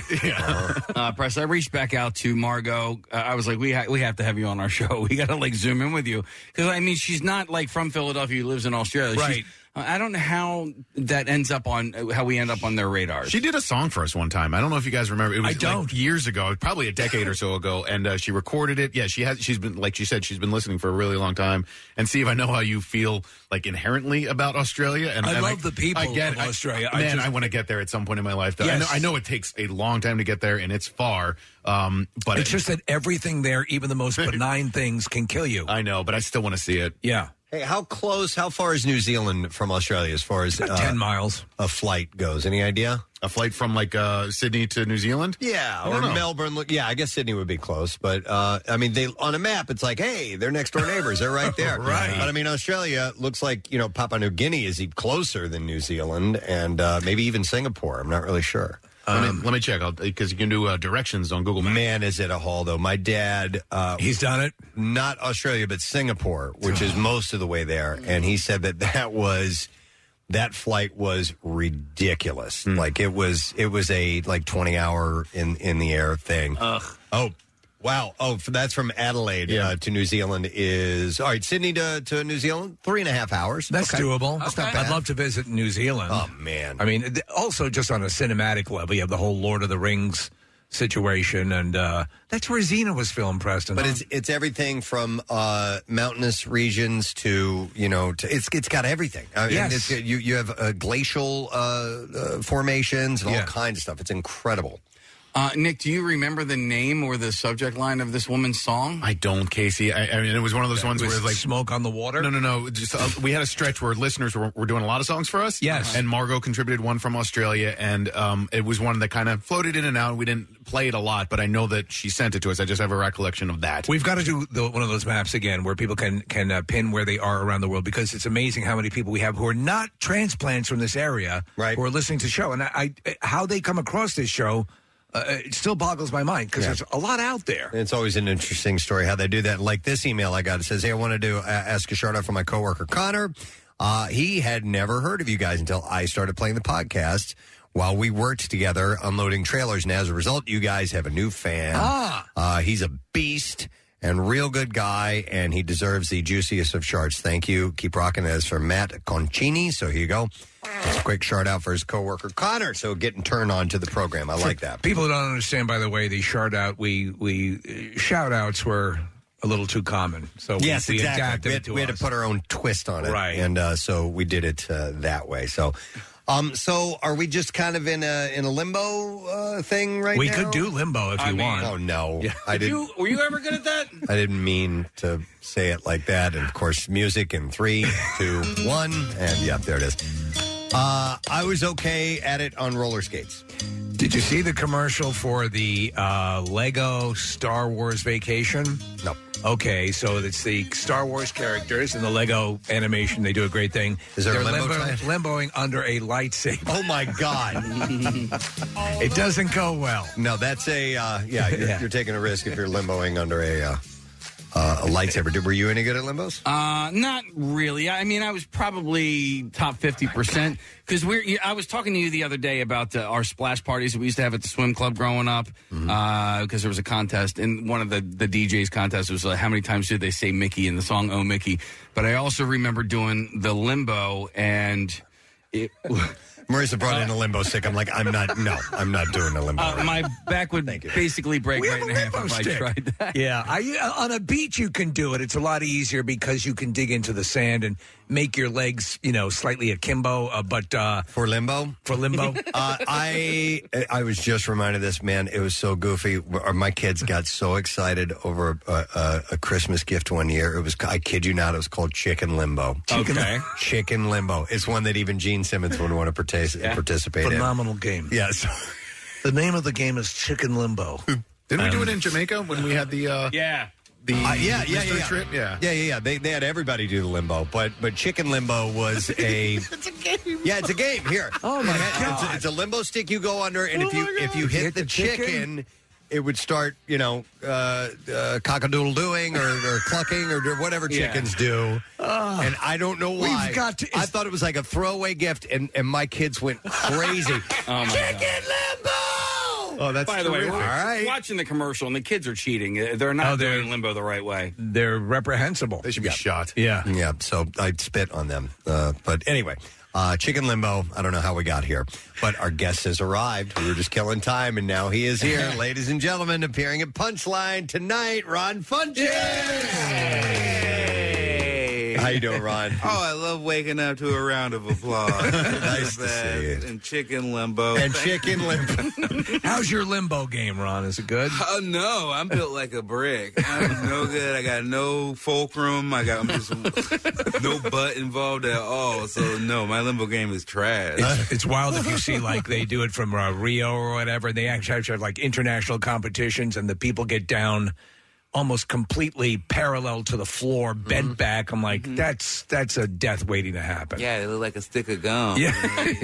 oh, it looks like they're really good at sex. I wouldn't. I couldn't do that. That's the assumption, right? That they'd be Yeah. great in bed, but who knows? Yeah. So nice. Well, welcome, welcome back to Philadelphia. Thank you for having me. Of course, it's uh, man. hectic to be here. Yeah. Trying to have fun between the chaos, delayed flights, bomb threat Oh, out no. of LAX. What? Really? Yeah, I know. If I hadn't left an hour, if we had left an hour later, we would might not be here. So I'm just happy to be here. It's nice. How did you find out about the bomb threat? Did they they usually don't announce things like that over the intercom? No, but I guess there was a chatty stewardess who was just giving all the information out. By the way, there was a bomb threat. yeah, it's like you shouldn't let people. You got to just let me just be ignorant sometimes. yeah. Do you like flying out of in, a, uh, in and out of LAX because it, it's a hectic airport and there's always a lot going on. And, and I love visiting LA, I love visiting California, but it can be stressful that airport. Yeah, no, I don't know who does. Everybody hates to go into that airport. Um, there, there's a lot some positives that I enjoy out of it. They got a nice like little seltzer water uh, uh, machine. Okay, all right, all right. They got seltzer at the airport. Yeah, peach little peach seltzers. Those are fun. I feel like you usually see a famous person in that airport. So for Mm-hmm. us, you know, who we don't live in LA and it's not like a regular occurrence, I remember being at the airport standing behind Chuck Liddell. I was like, dude, I said, Chuck Liddell. Casey, I saw Coolio hanging outside the airport one time. I was like, I'm pretty sure that's Coolio. And in LA, it was Coolio. It was totally cool. So, Ron, you would be the one who'd be famous to be seen, but did you see anybody else of any note as you were traveling? Um, somebody skipped the, like the security line, so I'm pretty sure they were famous. I just didn't know them. And then my friend said that she saw a lady from some vampire show, but that's like the 20 vampire shows. Yeah, yeah, yeah, So yeah. Who knows? But my favorite one is that one time I went through and I saw uh, I saw Ice Cube there, and that was fun. Really? Yeah. And he was just having a. He was just seemed so happy. He was- Why wouldn't you be? I don't. I Yeah. guess right. Yeah, he got good life. Yeah. I saw Hulk Hogan in Tampa. That's right. Uh, and security was uh, searching him. Yeah, well, Uh, you got to. They had pulled him aside and they were they were doing a check. At on what him, yeah. point? I mean, you're Hulk Hogan. It's clear you're Hulk Hogan. There's eh, there are all all physical signs lead to Hulk Hogan, yet they still. I guess they do that to say, "See, we do it to Hulk Hogan." I too." like I, I like to imagine that there's a world where Hulk Hogan's a drug mule. I say check him out. what level of fame and or wealth do you have to achieve when you can start flying private? Because I, I, I know a few people who have. They Ask Bert graduated. Kreischer. Well, Bert, I think is yeah, Bert's there, and then uh, there's some people that you know, we become friendly with, and I asked, you know, how was the flight in? They're like, it was great. It was a private plane, Mhm. and they don't have to stress about that anymore. But I don't know, I don't know how much money you have to have to get to that point. Oh, more money than I have. My money. I'm at the level where sometimes I get to be on pe- people's private planes, but the actual idea of ownership, or filling up that gas tank, is is crazy to me. No, not not not yet. But what that's actually we were talking to my my, my buddy Gabe, who's going to be opening for me at the Punchline tonight. We're, we're doing the same thing. I was like, man, I don't need it, but it would be fun to get there. It'd be fun to try it. especially now because they are canceling so many flights, like thousands of flights. So, in your line of work, that involves a ton of travel. Mm-hmm. Have you immediately noted an impact, and ha- have you gotten stranded a lot? Uh, yeah. I mean, there's just been issues with every single flight that I've been on, and for sure. Whether it's crew sick or they're running close to their hour limit, uh, it's been always hectic. So I just think it takes a little bit more effort, and I'm just a little bit more um, precise in how I choose which places I want to go. And I just like coming here, and and so I, it's, it's worth the effort. It's been a while, yeah. Yeah, it's been a bit. I wanted to ask about the hat you're wearing. It just has a saxophone on it. Was it? Mm-hmm. Is it? Do you play? No, it's about my friend Jeremiah Watkins, who's a great comedian, and he plays the saxophone. I just like the color combo. Okay, all right. Black and purple and gold looks cool. I'm always usually repping some other comedian and, Yeah. and something that I'm wearing. I just like I just like representing other comedians. That's cool. Ha- Has it been so? Getting back out on the road has it been? Uh, has it been uh, cathartic? Has it been wonderful? Uh, were you instantly reminded of what you didn't like about the road, or uh, has it been all of those? All of the above, Yeah. for sure. It's been nice to just see people I haven't seen in years. Um, I have a new baby who's two months old. so I- Congratulations! Thank you. So it's kind of um, I'm not used to like missing. I guess I already had my wife, but it's different. now that I you was think like, about I'm it, gonna miss you. but my son, I'm just having a hard time being away from. I hate it. I don't like it at all. Is this your first? Uh, it's my first trip since yeah. Oh no, I mean your first child. Oh, my first child. No, I have a ni- I have a 19 year old and a two month old. Whoa. it's a range. I got a range. Of Yeah, it is range. Yeah. Yeah.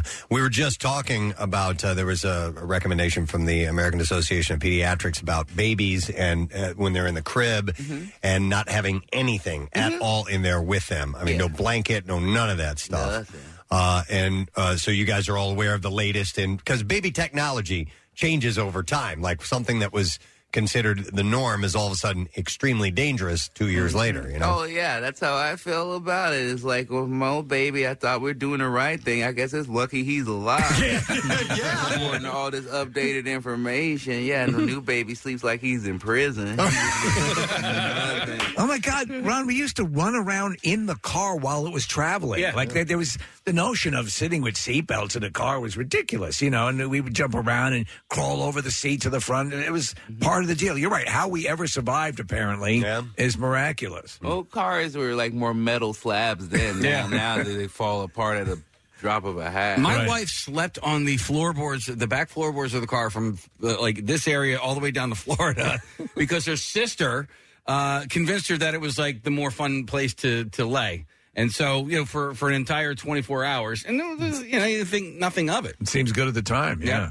My brother has a, a little girl, a little baby girl, and he also just got a puppy recently, and he had a business trip, and so he was he was he knew that he was going to miss the puppy and miss the baby, uh, but he also got to go to a hotel that had the um, dark blinds and a really big comfortable bed, and he said for the first time in like two years he got a good night's sleep. So when you're on the road away from the baby, are you actually sleeping a little better? Yeah, that was the plan, and then I said I was going to come here.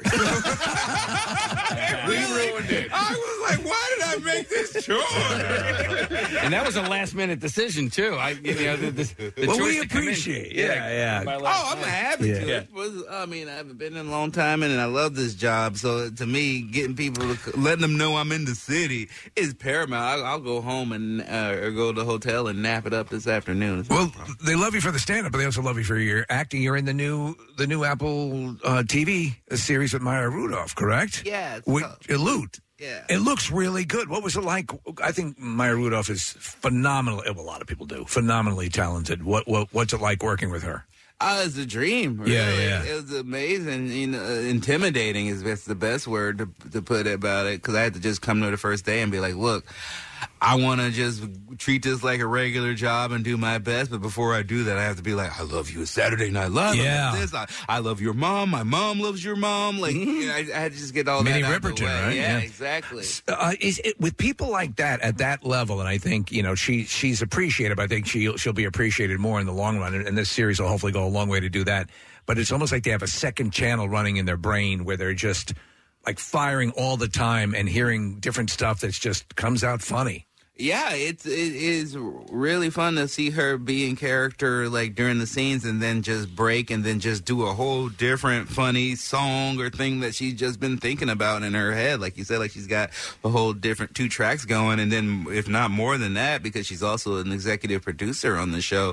So you'd see her like improvise these funny lines and then nail the emotion of a scene and then get on a call about like the art that she wanted for the billboards. So it was really watching how much work and effort it takes to be like a real like boss. So she's a, a wealthy socialite in the series. Is that the, the gist of it? That is the gist of it. The gist of it is that she is married to like a tech billionaire weirdo, and, and then they get divorced, and she becomes the third richest woman in America. but as we find out, money doesn't buy happiness. She gotta mm. find her purpose. And who do you play in the series? I'm her cousin Howard, who took advantage of the fact that she had so much money to get a job in her foundation. But we haven't seen each other in a while, and I just kind of am funny and sweet, and I'm trying to reintroduce her to the world of her family that she kind of left behind when she got uh, billions of dollars. That's cool. That's cool. This so we we're friends with Rob McElhenney, and uh, he has his uh, Mythic Quest show, Mm-hmm. and and uh, M Night Shyamalan. They're all these are all Apple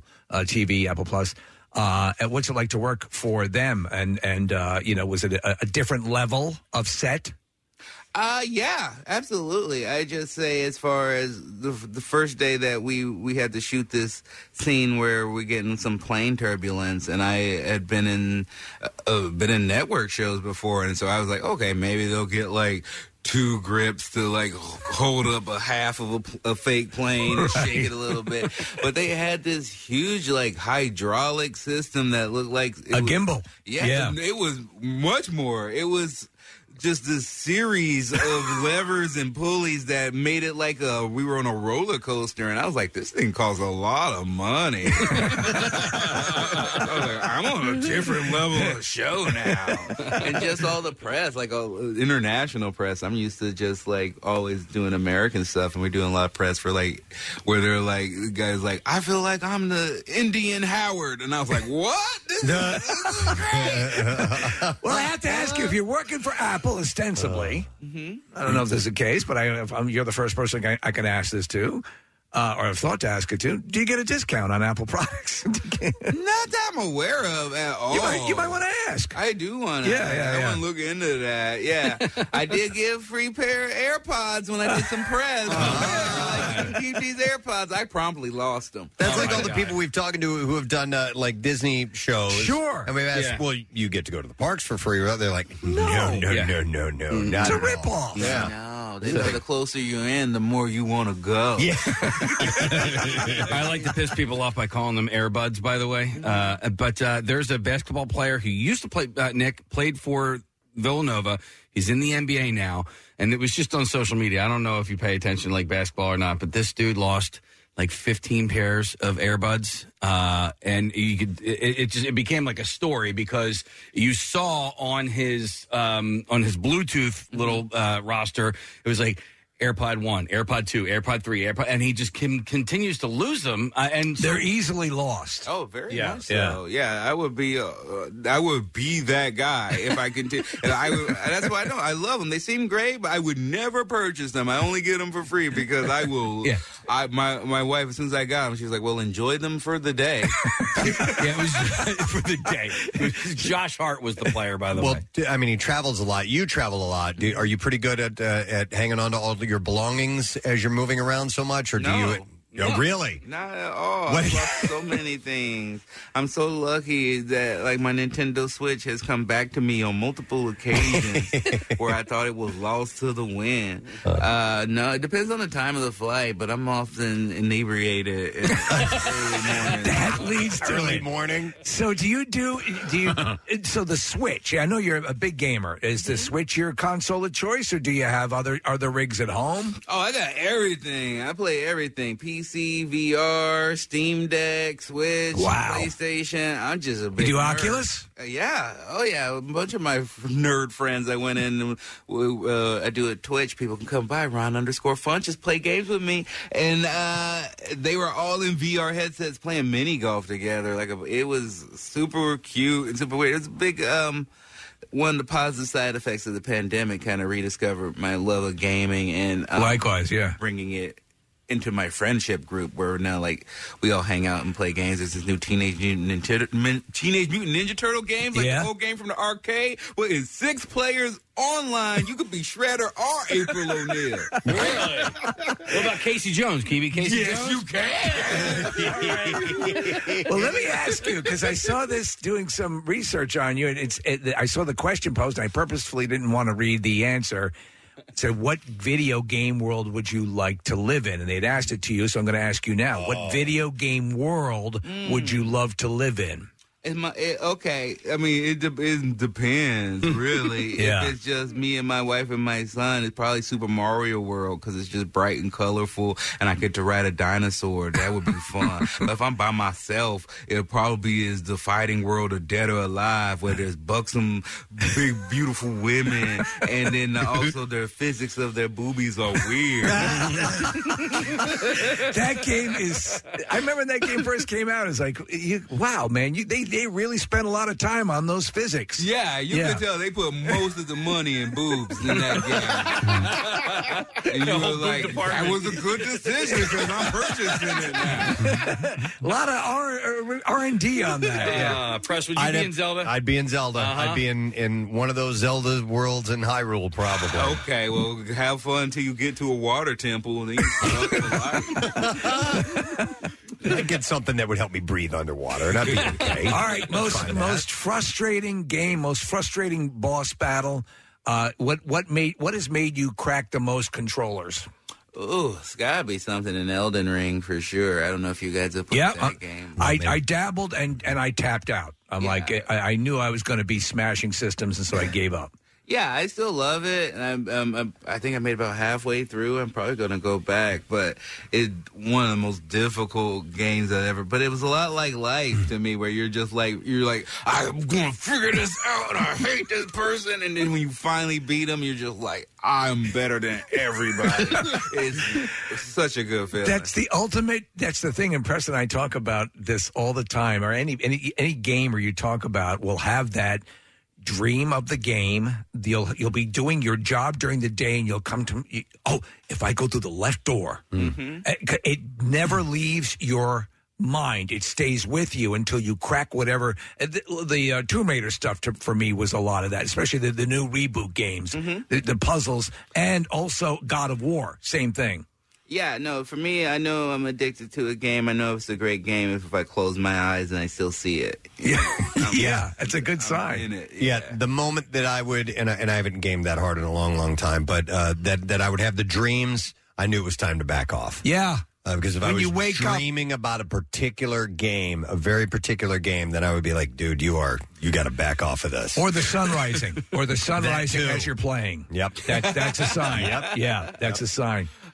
Hey, so hang on. I'm on, on your Twitter, and by the way, you're a great follow on Twitter. Uh, I just saw this. Uh, you posted a picture. and said, "I'm watching someone watch me on my flight to Philadelphia." Mhm. So you were literally sitting behind somebody who was watching your your set. Yeah, they were watching my set on the Amy Schumer uh, parental advisory thing that Netflix put out like a month ago. Um, and it was the first time I saw someone watching me in the wild. I've, I've set up situations to force my friends to watch me. but someone just watching me just out in the blue I'd never seen before. So I just kind of watched her watch me. I was she had a mask on though, so it was Yeah, very to see if she was laughing or smiling. Yeah, Yeah, yeah. exactly. I couldn't see at all. so then when she was done, I just tapped her on the shoulder and asked her if she had any reviews for it, and she said that she liked it. Good. Like when I talk about my son, she thought I was going to be dirty and raunchy from the beginning and how I set it up, but then it turned out that she loved it. She said I was her favorite of the whole group. Oh, very nice. Yeah. Rana, I love when you show up on, on different shows, and uh, it's an old concept and an old conceit. But uh, to tell the truth, I thought it was really well done. I thought Anthony Anderson was a great host. Absolutely. Uh, you did like six or seven of those, right? Mhm. Is, is that coming back? Is that going to be on TV again? Because it's a fun TV. Yeah, I believe so. I haven't heard anything about it not coming back, so I believe it certainly will. It is super fun. It's just those are like my favorite things to do right now. The Just- game shows? Yeah, Yeah. silly stuff. What about you? Ho- You've done your share of hosting. What about you hosting one? I'd love to. I'm, in a, I'm, I'm trying. I would What, love to. what's your bucket list game to host if you could of Price those? is right. The Price is right. Yeah, that's the money shot. Yeah, I would love to host that, and it's got a strong background of being hosted by comedians, and Yeah. I think I just have a good. And it's my son's favorite show, so I think um, it just would be really cool. What's your favorite? Um, what's your favorite game on Price is Right? Uh, the one where they go up. Is it, I don't know if it's called Matterhorn. Yes, something. the yodeling one? Yes, Yeah. the yodeling one. Yeah. It might be It's Alpine. Alpine. Is that yeah, it? I think it's Alpine. Isn't it Mountain climber. I- Well, it, it, here you go. This is it. Yeah, that's it. Yeah. It makes me feel good when I hear it. It is definitely, I think, with that and Plinko are probably the two most popular games that are mentioned the most. So, Absolutely. uh, it's called Cliffhanger. Oh, Yeah, Price is Right. I would've Cliffhanger. never like the guessed Stallone movie. Yeah, exactly. they based the movie off of the game. Right. All right, well, listen, gang. Ron is at Punchline this weekend. There's No, a show- just tonight. Just it's tonight, only. Oh my God! All right, seven thirty. So this is exclusive. You got to get this uh, these tickets right away. Moving on. Uh, you can go to uh, punchlinephilly.com and check out the one and only show this evening. But it's great to see you, man. We appreciate you Pleasure. stopping Made me by. feel like things are getting back to normal. Yeah. absolutely. Definitely. Thank you so much. Ron Funches, guys. We'll take a break. We'll come back in a second when we return. Everclear performing live in our studio. Stay with us. Hey, gang, a huge thank you to everyone that signed up for the I Bleed for Preston and Steve blood drive. Appointment slots are pretty much full, so we just want to remind everyone that has signed up to please be on time for your appointment. And if you couldn't get into our event this year, we encourage you to find a blood drive near you. We want to thank each of our donation locations. The Greater Philadelphia Expo Center in Oaks. And the Event Center inside Live Casino and Hotel, Philadelphia. All donors get the newest Preston and Steve t-shirt and on-site refreshments, including Everfresh juice. Plus a reusable tote bag from our friends at Window Nation. The I Bleed for Preston and Steve blood drive, benefiting the American Red Cross. Sponsored by Recovery Centers of America. For addiction and mental health treatment, call 1 800 Recovery. For 93.3 WMMR, putting Philly first. We're excited to have our next guest in the studio this morning. It will be, it's 30 years uh, that the album World of Noise came out. uh, and they're celebrating uh, this today with uh, performing at uh, the Keswick Theater, along with uh, the band uh, Fastball and the Nixons. And we would like to welcome Everclear to our studio this morning. Morning, everybody.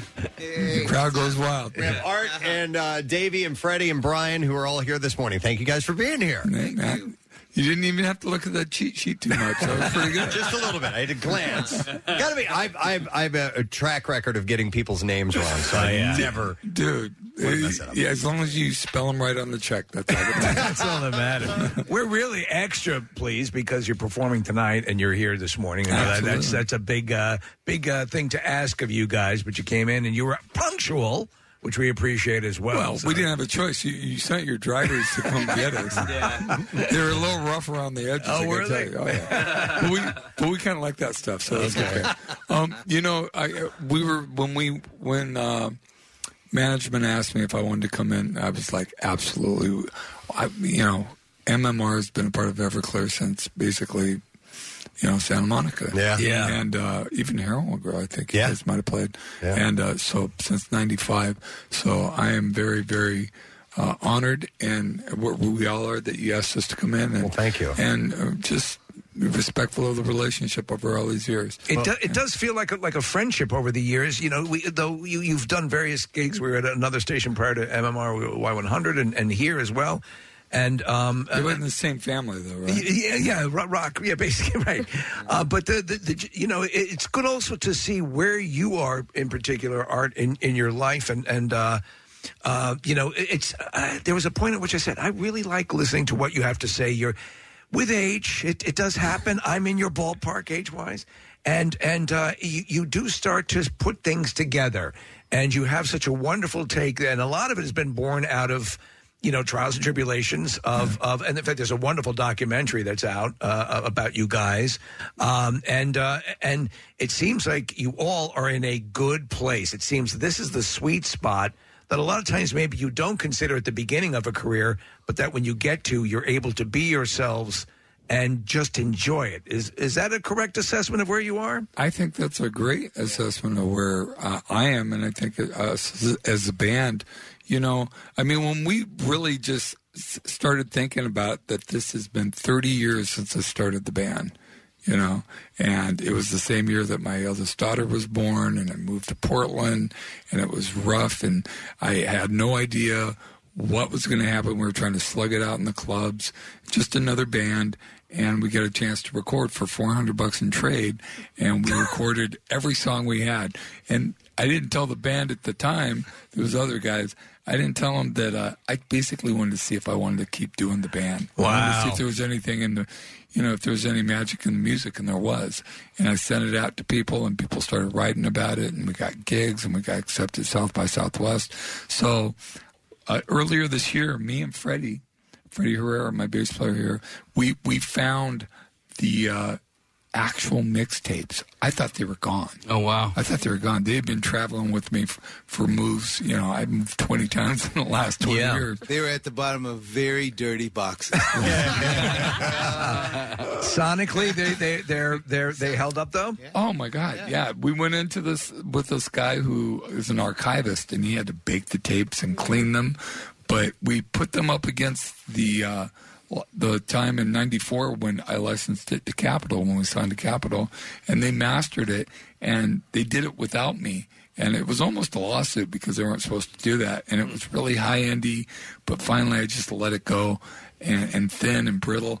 And we A B'd it versus what we have now. And it just sounds That's amazing. All right, I wanted to ask you, you know, with 30 years ago, 92, um, a, a, a transition happened in, in rock based music. And, you know, Nirvana led the way and, and that Seattle sound hit. And a whole floodgate of bands just uh, fell upon us as as uh, as music consumers, as listeners, as music fans, and so on. Um, it seemed from that perspective like everybody was getting signed to a record label deal. Um, Not and- yeah, well, that's what I was going to ask. the reality of it was, you know, a, a bunch of bands did get in, but there were a lot of people who didn't. So you, you know, it wasn't like you, all of a sudden you make a band and, and you hit. You know, you, you had to have the real deal. You had to back it up. But what were those? What were those early days like when that? Uh, when this whole new rush of music started getting the uh, the exposure that it did. Well, you know, it's it's really funny because uh, before '92 and '91, I was living in San Francisco and I had a record label, and it was more alternative country based, but. My band, Colorfinger, stupid name, good band, um, had, um, you know, I did my first album where I wrote everything and produced everything, and you know, it was my first time doing that, and it was way more in that alternative like world, like the replacements and Husker Du and stuff like that, and Pixies and and um, a friend of mine uh, was in Europe when uh, Nirvana broke, and he's like, "Wow, that kind of sounds like my friend Art's band." A little bit, and I'm like, I wish. But Nirvana did. They opened the door for everybody in 19, late 1991, and um, a lot of good, a lot of bad. Yeah. But uh, but for us, I moved to Portland because my girlfriend was from Portland and she was pregnant, and we moved up there. My plus she had family there. My oldest sister was living there, so I had family there, and it just made sense. Okay. Uh, and plus, trying to trying to raise a kid in San Francisco with no money, uh, Yeah. there's- Difficult. It's one of the most expensive cities in the world. but Portland was just great, but it was hard because we were the people from California, and the locals didn't like that. So we had a hard time getting gigs. Wow. But then after World of Noise, and I sent it out, people just started writing about it, and even though the local hipsters didn't dig it, people started booking us. We started opening for national bands. We started doing regional tours and local tours, and and a year later, in '94, we got signed to Capitol. I was watching footage of Dave Grohl. It's the earliest days of the Foo Fighters, and you guys were on tour with Well, that. Actually, no, we were playing a show in at the uh, Roseland Theater. The Was old? Roseland in New, York, in New York City? That's not there anymore. The uh, you know the ballroom, Roseland Ballroom, and we're playing with them. And if you watch the whole scene, if you watch the whole scene, they're they're asking them. I think Kurt Loder's going. So a lot of people say this band is kind of Everclear is kind of ripping off your old band Nirvana. He goes. I don't think they sound like Nirvana. Bush sounds like Nirvana. it's a funny clip because everyone looks like they're nine years old. I know, I but know. Uh, you know it's amazing too, and I didn't realize this, but um, you guys hit. You were 33, right? When, when the band really clicked in fully. Yeah. And, and they wanted you. They wanted to play you younger, and you said, "I can't do that." Like they wanted you to lie about your age. Well, well, you know, um, because everyone at that time seemed like they were we- in their early 20s. You know, Well, when I, absolutely. When Yeah. I signed, I was 32. Yeah. They Capitol. After I signed a contract that said I have full con- control over everything. Everything. They were like, "No, we're going to tell everybody you're 24." And I'm like, "No, no." You know, and I said it in other words that I can't use on the radio. But I basically said, "Look, man, I don't need your help to make me look like a jerk." I didn't say jerk, and I, I can do that all on my own. Trust me. Ask any of my ex-wives; they'll tell you. but you know what? You because you hit and that because of that, I think, and, and correct me if I'm wrong, but it seems as if because you just started bam, bam, bam, bam, bam, almost like you were driven by this this sense of urgency, like uh, sobriety. Yeah, sobri- mm. sobriety. But you were mm. yeah mm. tearing tearing out like out of the gate. Yeah. Well, you know, a lot of people were like, "God, you had like overnight success." I'm like, mm-hmm. yeah. Man, I've been playing in bands since I was 16. We've all been playing in bands since we're like 16. Yeah. You know, there's no overnight success. We e- every band built up and built up and built up to the point that you know we're at the right place at the right time. Right. Everclear's playing at uh, the Keswick Theater tonight. We're gonna we're gonna uh, and and Arts uh, said we can get three songs this morning. So let's chat and play and chat and play if that's cool. Absolutely. All right, what song are we gonna start off We're going with? to start with "I Will Buy You a New Life." Outstanding. All right, this is Everclear on MMR.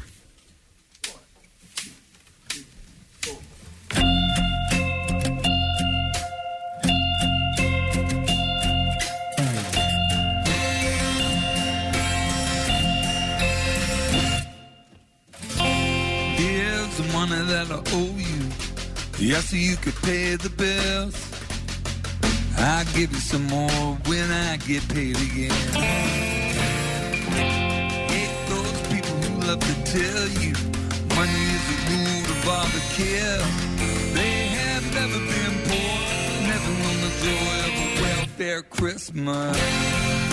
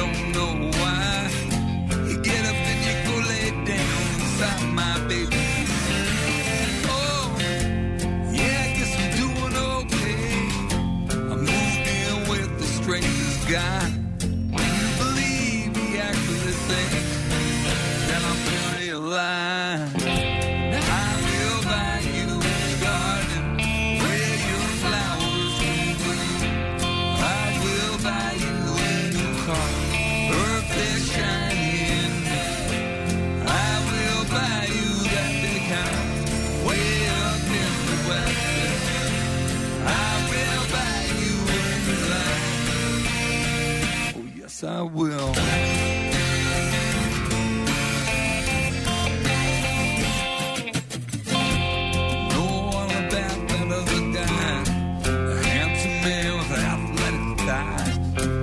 know all about the time before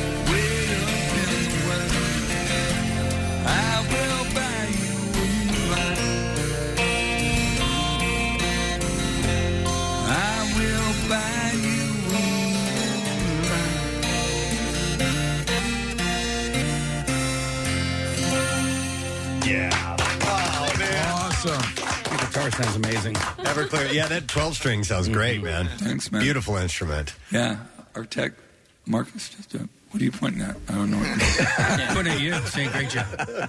great job, man. I'm okay. I'll tell you when I'm not okay. I'm, I'm 60, dude. I don't, I don't make words. So, Art, I want to I want to ask uh, that your album's 30 years old. Uh, Came out in '92, and there's a there's a track on the album called "Pennsylvania Is." Yes. Uh, can I ask you about that song? Sure. All right. So, what's about that song? um, at the time, back in 1992, um, here in Pennsylvania, you guys had was it Bob Casey? Yeah, yeah, Bob Casey was Still the, here. the guy's dad, right? Yeah. Mhm. and he was a Democrat, but he was a he was a pro life Democrat. He was a, uh anti-abortion Democrat because he's very Catholic, and the laws here were very, very, very stringent, and that was a big thing that was going on with Operation Rescue, and people like the the guy who owns the Detroit Tigers and Domino Pizza that's openly giving money to this. The, these people called Operation Rescue that was bombing abortion clinics all over the place, including in Pennsylvania, and that's what the song was about. There we go. You always, uh, you know, you always write what you're passionate about, uh, and you and you take a lot from your your personal life, and that's been very. You've, you've been well, you know. There's some songs like "Father of Mine" and, and "I'll Buy a New Life," and these these things are very very open, um, therapeutic. I assume for a uh, for a songwriter to do things like that. I think so. I think from a point of cathar- catharsis, yeah, I, I guess you're right. I do it because I just I just find when people write about Dungeons and Dragons and crap like that, it's just disingenuous. You don't know what the hell you're talking about. I know what I'm talking about with this. I talk about I t- talk about my kids because being a parent is is one of the you know big things in my life. Have you have you ever written something down and gone? Okay, that's I've opened up a bit too much here. That might not that might be too much to present to the public. Yeah. Okay. Yeah, I wrote a song called "You" that um, was actually recorded here in Pennsylvania for our last record that we finished, called "Black Is the New Black," and uh, that was a song about me getting raped when I was eight. wow! I had never talked about it before. okay. Um, and uh, but it was time to write a song about it. And on my solo record, but we've never played it live. We're never going to play it live. Okay. Yeah. I don't need to. I don't need to play that. Right. You know. Yeah. And, and on my solo record that I put out in 2019, I did a song uh, at the time that I hadn't talked to anybody about, but it was about me having MS, which I was diagnosed with in 2016, but I hadn't. I mean, these you know friends and family and people I talked to knew about it, but I wasn't public about it until 2019. Did I read correctly that you may they, they said that you may have had that for much longer uh, before you were diagnosed with it? They think 15 to 20 years. No kidding. That's, yeah, because that seems or like a late diagnosis. Yeah. Yeah, because the basically what is they found I was in a car accident. Long story short, I was in a car accident in April of 2016. Uh, brakes just froze up. wasn't my fault. Hit a parked car that wasn't supposed to be parked there. Um, two weeks later, no one got hurt. Two weeks later, um, I started getting a twitch in my neck, and we were talking about rehab and stuff earlier. Called my my uh, orthopedic surgeon, and he's like, "Go get an MRI. I'll find out where it is. I'll give you epidural. You'll be fine." Well, I walk into his office, his little examination room, like I always do, and there's like six guys. In, Oh, man. in this Wow. room that's about as big as behind where you guys are standing there, and they all got like long coats and clipboards, and they all just look at me like, like that. Mm-hmm. When I walk in, I'm like, It's not good. Can't be good, I don't yeah. know what this is, but this is not good. Have you ever had an intervention? Because I know you're sober. I mean, I, I, I would imagine it's got to be kind of like that. You're walking into a room, you're like, "What the hell's going Yeah, on yeah. here?" No, when I No. got sober, there wasn't intervention. No. There wasn't rehabs, only if you're rich people. Yeah, yeah. You know, back in 89, that wasn't the thing. It, it hadn't become a cottage industry yet. It's it's Yeah. funny. Um, Recovery. so you're you're in recovery. I'm in recovery. I got uh, a little over ten years, which my cousin always says it's a good. Start. Congratulations, It's a good start, right? Yeah. Um, but I love talking to old timers and people that were that have been around for a long time, and they're like, you know, you guys had like real grit. You know, you didn't have the support system that that I have. Uh, or or at least that I had early on. So yeah, it's it's um, they, they pretty didn't, amazing. They didn't give us nice drugs for real. They gave us battery acid. We're tough, man. Well, Well, you- for you you. men- No, I just hit 33 years sober like last week. 33. Congratulations. Good start. I assume people reach out to you for encouragement all the time. Okay. As a matter of fact, I went back to school, um, college. I started uh, college in the 80s, got my uh, two year degree, my AA degree, and then it got, I, I had to make a choice between going to college, playing in band, working, making a living, and drinking, becoming a blackout drunk. And obviously, that was way more important than going to school. So at the time, I, I quit school, and then now I went back, and um, about a year and a half no, about a year away from my psychology degree. I've got a full on life coaching, master life coaching, three degrees that I got over the last two years, and uh, alcohol drug certifications. That's phenomenal. I'm going to work with people as uh, people who are creatives in the creative industry. You know, writers, musicians, actors, producers, stuff like that. You know, you'd think you get a big ding from from you know the, the the diagnosis, finding out, and that that would put your sobriety to the test. And and Kinda yeah, yeah, and and, and uh, but but you you overcame that, and you're in good you're in good shape. You you you work out a, a fair amount, do you not? Do you actually, yeah, yeah. Yeah, I'm a, we were talking about that earlier. I, I do physical therapy. I, I swim. One of the things about, excuse me, about uh, MS is that you can't get overheated. It's not good for you. So just running or doing regular kind of cardio is not good for me, except for the fact that my body needs it. Right. Right. So when we bought our house in 2018, I had to make sure there was either a pool or room for a pool. I live in Southern California, so I built this big ass pool. really big. Yeah. My wife was like, "Really? Really? Well, yeah, if you're gonna 65 swim. foot pool? Yeah. yeah. I, look, I put the hot tub in there for her. The Yeah. high, you know, the little six inches where Yeah. they sit, you know, the little umbrella. Just, but yeah, I got like You gotta do 60 foot laps. Of, you know, I got sixty foot of uh, swim lane, and uh, I do it just about every day. Nice. and um, it's it's it's good for me. You know, it's good being. You know, we're we're all in. You know, we were all in our fifties until April. He just hit fifty. Oh, all right. Yeah, but he's he's he's the he's the fresh blood right there. Well, speak, speaking of that, before we get another song from you guys, can you tell us a little bit about uh, your bandmates, please? Sure. On bass, on bass and vocals, he likes long walks on the beach. Yes. Hang gliding. Holding hands. Hang gliding. Hang gliding while you're playing bass. It's Freddie, Mar- uh, Freddie Herrera on the guitar. Davey's been with me for God, what, 18. 18. years. Wow. Wow. Davey, Davey French Yeah.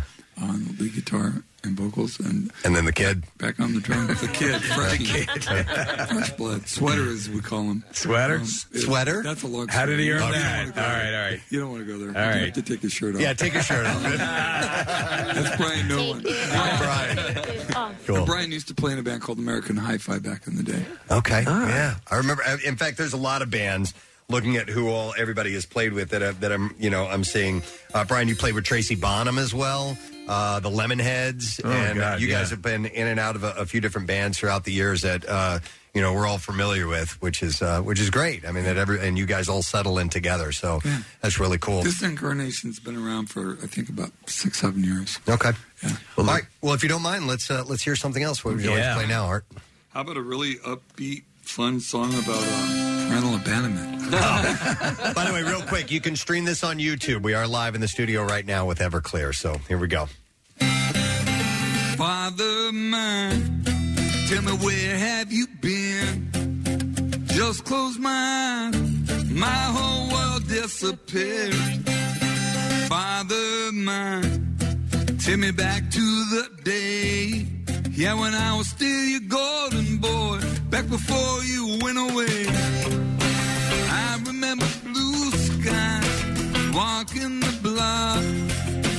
Loved it when you held me high. Man, I love to hear you talk. Take me to the movies. Take me to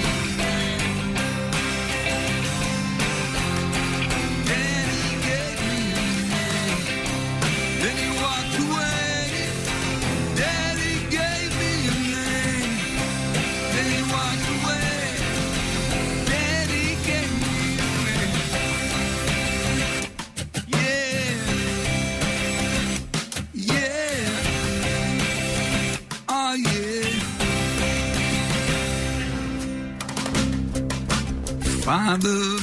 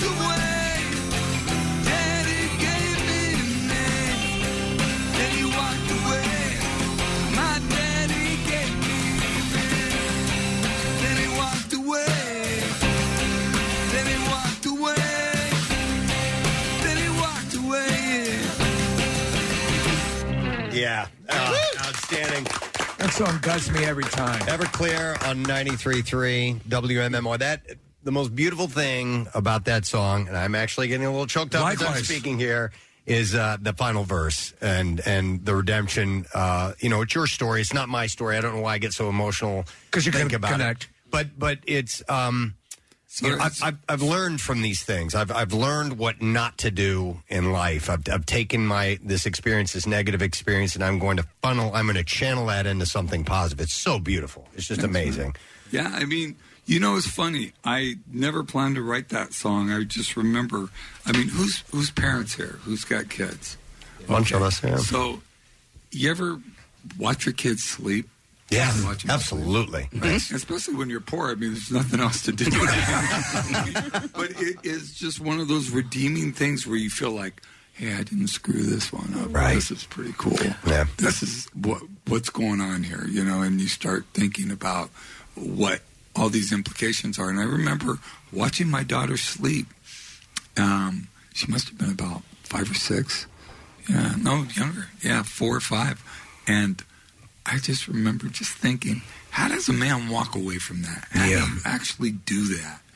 I don't know how you do that. I, I wasn't raised like that. I was raised by my mom. You know, I don't have any bad feelings about my dad. He died a few years ago. Didn't really know him.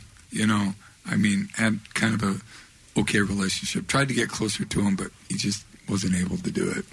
Um, I was raised by my mom, single mom, and after that kind of epiphany, I went in my office um, and just stayed up all night and wrote that song. What, what did your mom think about uh, songs like that when she heard them? Um, as long as it wasn't about her. I, I wrote some songs about my mom. She didn't like those too much. Okay. But um, but they were they were really good. They were just hard. You know, it's funny.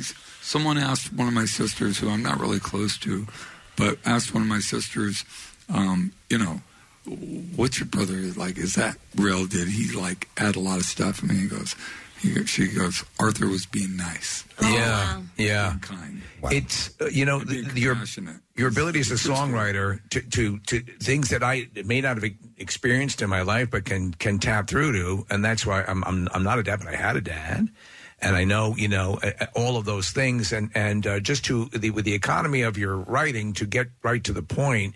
Uh, there's a great song uh, that I've always loved that you've done, lear- uh, learning how to smile. Yeah, That's one of my favorites. and and, and it's um, I think you've called that your, your the, the best song you've ever written. Is that is that one correct? of them? Yeah. it's up there. That and I think a song called Summerland that was on Sparkle and Fade. When you're done with the song, when you when you're when you have it the way you want it, do you walk away and, and it- is it that moment you say, okay, this is in the pantheon, or does it become that over time? I think I, I don't know about pantheon because that's a fancy East Coast word. we don't have that on the West Coast. do we? There's no pantheon. No. It's not a pantheon. On the. West Coast, that would be a band name. We have pantheon. We have pantry. Yeah. but somewhere in there you, got, you threw pantheon. It's a in hair metal band. yeah, it's We're pantheon. pantheon Hi, I'm in a band. um, uh, yes, to, to be yes, Steve. It- Yeah. I mean, it's like if it, when I've written songs like "Father of Mine," I knew I had something. Okay. I thought I had something, and I played it for my A&R guy in L.A. And he's this at the time he was like this, you know, 45 year old Brit, very stoic guy, and he got all kind of misty behind his glasses. But out, outside, we heard like this noise, and we walked out where the assistant secretaries were sitting, and they were all sitting on one desk, hugging each other, sobbing. Oh, wow. Wow. And my A&R guys, he's like, I don't know if it's a single, but it's definitely going on the radio. Well, when I was in, uh, I won't say what year, but there were two albums, two soundtracks that were on rotation in my Discman. It was the Empire Records soundtrack and the Romeo and Juliet soundtrack over and over. And every time I heard Local God, I had to play it at least three or four times. How did that end up on? I mean, Baz Luhrmann. Did they Mm. choose it? Was it already written? Did you write it for the movie? Well, I did write it for the movie. Oh. I did actually. I was in New York City. We were doing the uh, uh, MTV Music Awards that we were on. That, that Chris Rock was actually hosting back in I think '96. No incidents there. Right?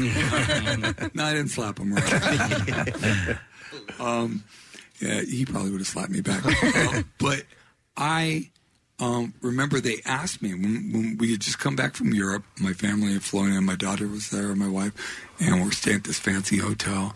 And they had asked me to do the song for this, and they sent me like a, a little bit of the video of the scene they wanted us to be in.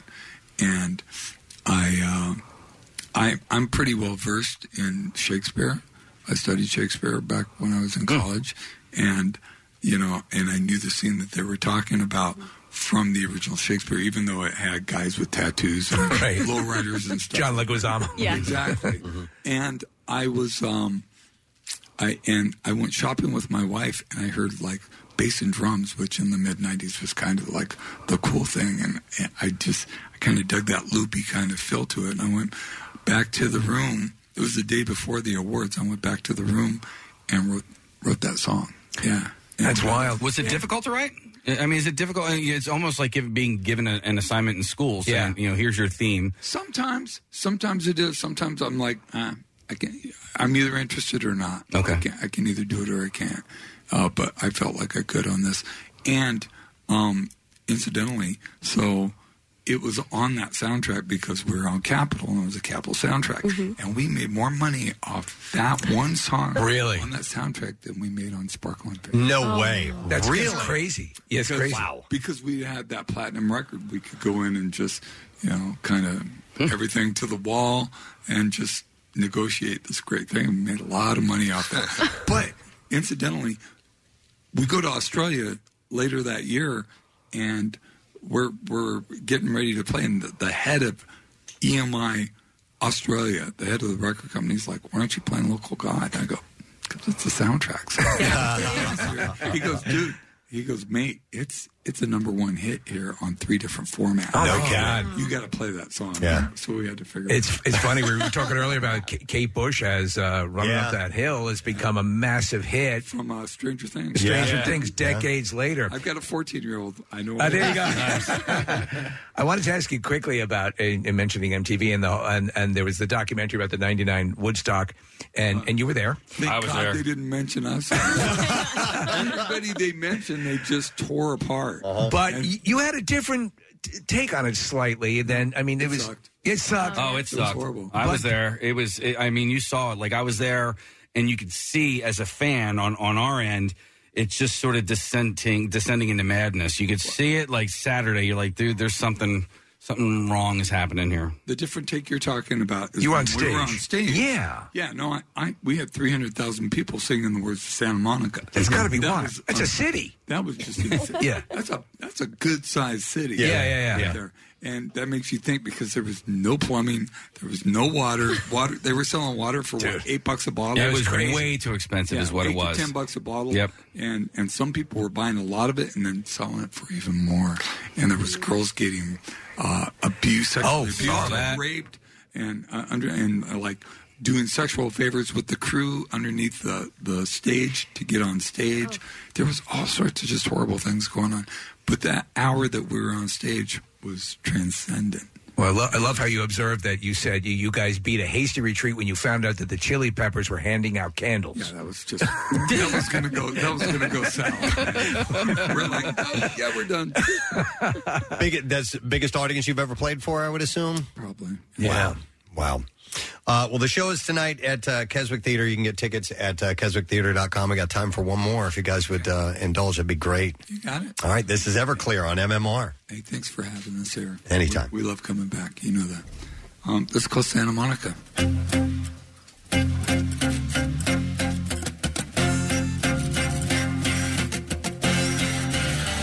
I am still living with your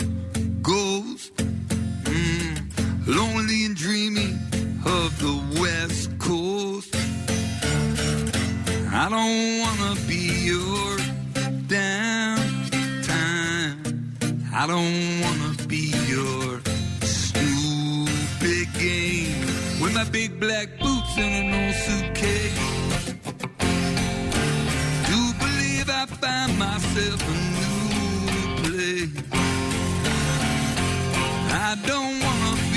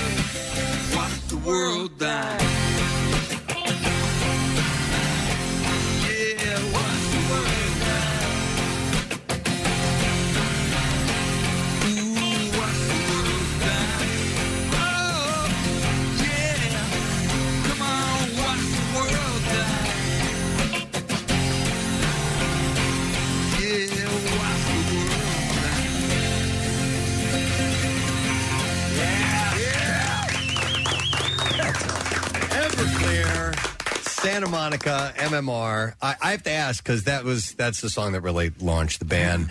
What was the what was the kernel of inspiration to to write that song? I was living in Portland. We got our our uh, we just got signed to Capitol. We were getting ready to go to um Seattle to film a video for a song off World of Noise, a song called uh, uh, Fire Maple Song, and then we were driving from there straight across to Wisconsin, Madison, Wisconsin, at Smart Studios, where we recorded this. Uh, we rec- recorded Sparkle and Fade, and I had been suffering from anxiety, depression for a while. I was clean, but you know, when I got clean, I just started having panic attacks and stuff like that. And when I drove to the beach with my wife and my daughter um, for a few days, it just went away. All the anxiety went away. And then when I started heading back away from the ocean, uh, it all came back. And when I got home, I just, it really, I, I wrote a song about comfort zones because I grew up by the ocean. I grew up in, on the west side of LA, Santa Monica, Venice, Culver City.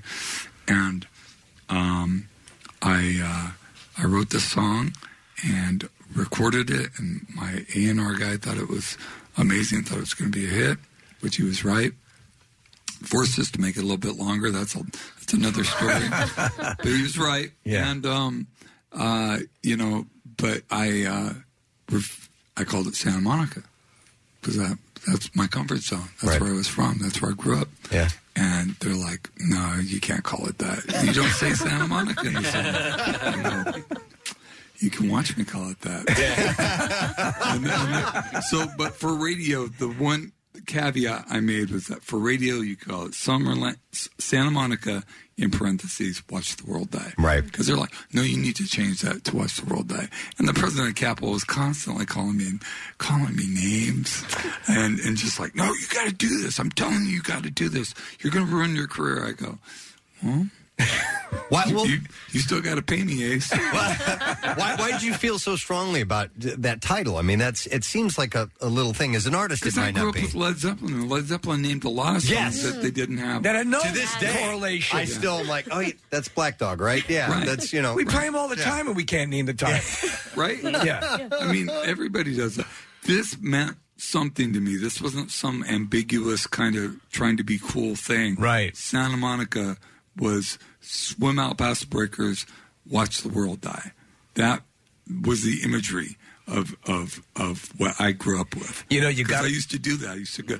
You know, I was drunk or Yeah, yeah. with friends. We'd swim out and we'd we'd be out there in the dark and just like, God, I hope a shark doesn't bite me. Oh, you always have to remember that. And I always say, like, and, and there was a series that just wrapped up called The Offer about the making of the original Godfather, and they fought Francis Ford Coppola on Al Pacino at every turn. Mm-hmm. He was right. So there you go. Sometimes what's in your gut is right. Sometimes, it- Yeah. especially when you're young and hungry Yeah. like that, and the fire's in your belly for sure. Right, right, right. But Yeah.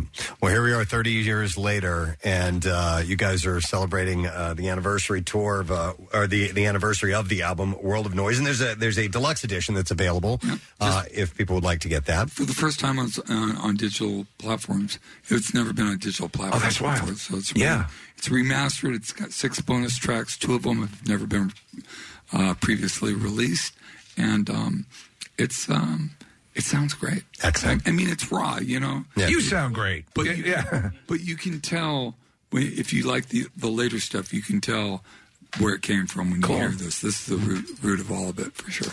Well, we have some tickets to give away to the show uh, tonight. We'll take uh, we'll take the fifteenth caller two one five two six three WMMR. Not only Everclear, Everclear, but uh, Fastball and the Nixons are going to be playing. That's a fun bill, too. man. Absolutely. It's gonna be rock and roll. Uh, tickets you, details WMMR.com. So we'll take that caller now and we will give you tickets. This has been such a blast. Thank you guys for being here this man. morning. Thanks for having us. Great to have you here. Everclear, guys.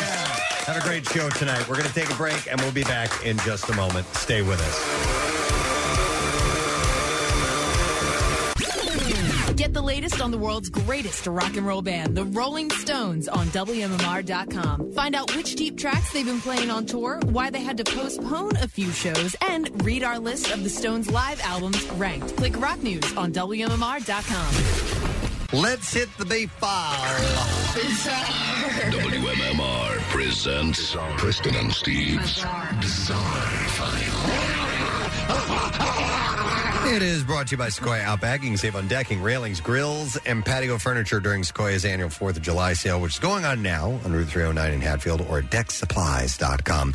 A man is in custody after allegedly breaking into a sheriff's substation, stealing a marked police car, responding to a dispatch call, and then crashing the cruiser into the woods. So he sold the car and decided to play cop. He's going to play police officer. Yeah, yeah. So it happened early Monday. Now to the fire department. Uh, deputies say Jeremiah Taylor burglarized the Park County Sheriff's substation and stole a marked patrol vehicle. At Now all three- I have to do is become an Indian chief and an astronaut. At 3:27 a.m., the suspect overheard a call in Teller County broadcast over the police radio system and drove to that call. okay. Uh, deputies were made aware of the situation. They saw the vehicle. They headed towards him. Or it was headed towards them. They ordered the vehicle to stop, but Taylor drove away at a high speed.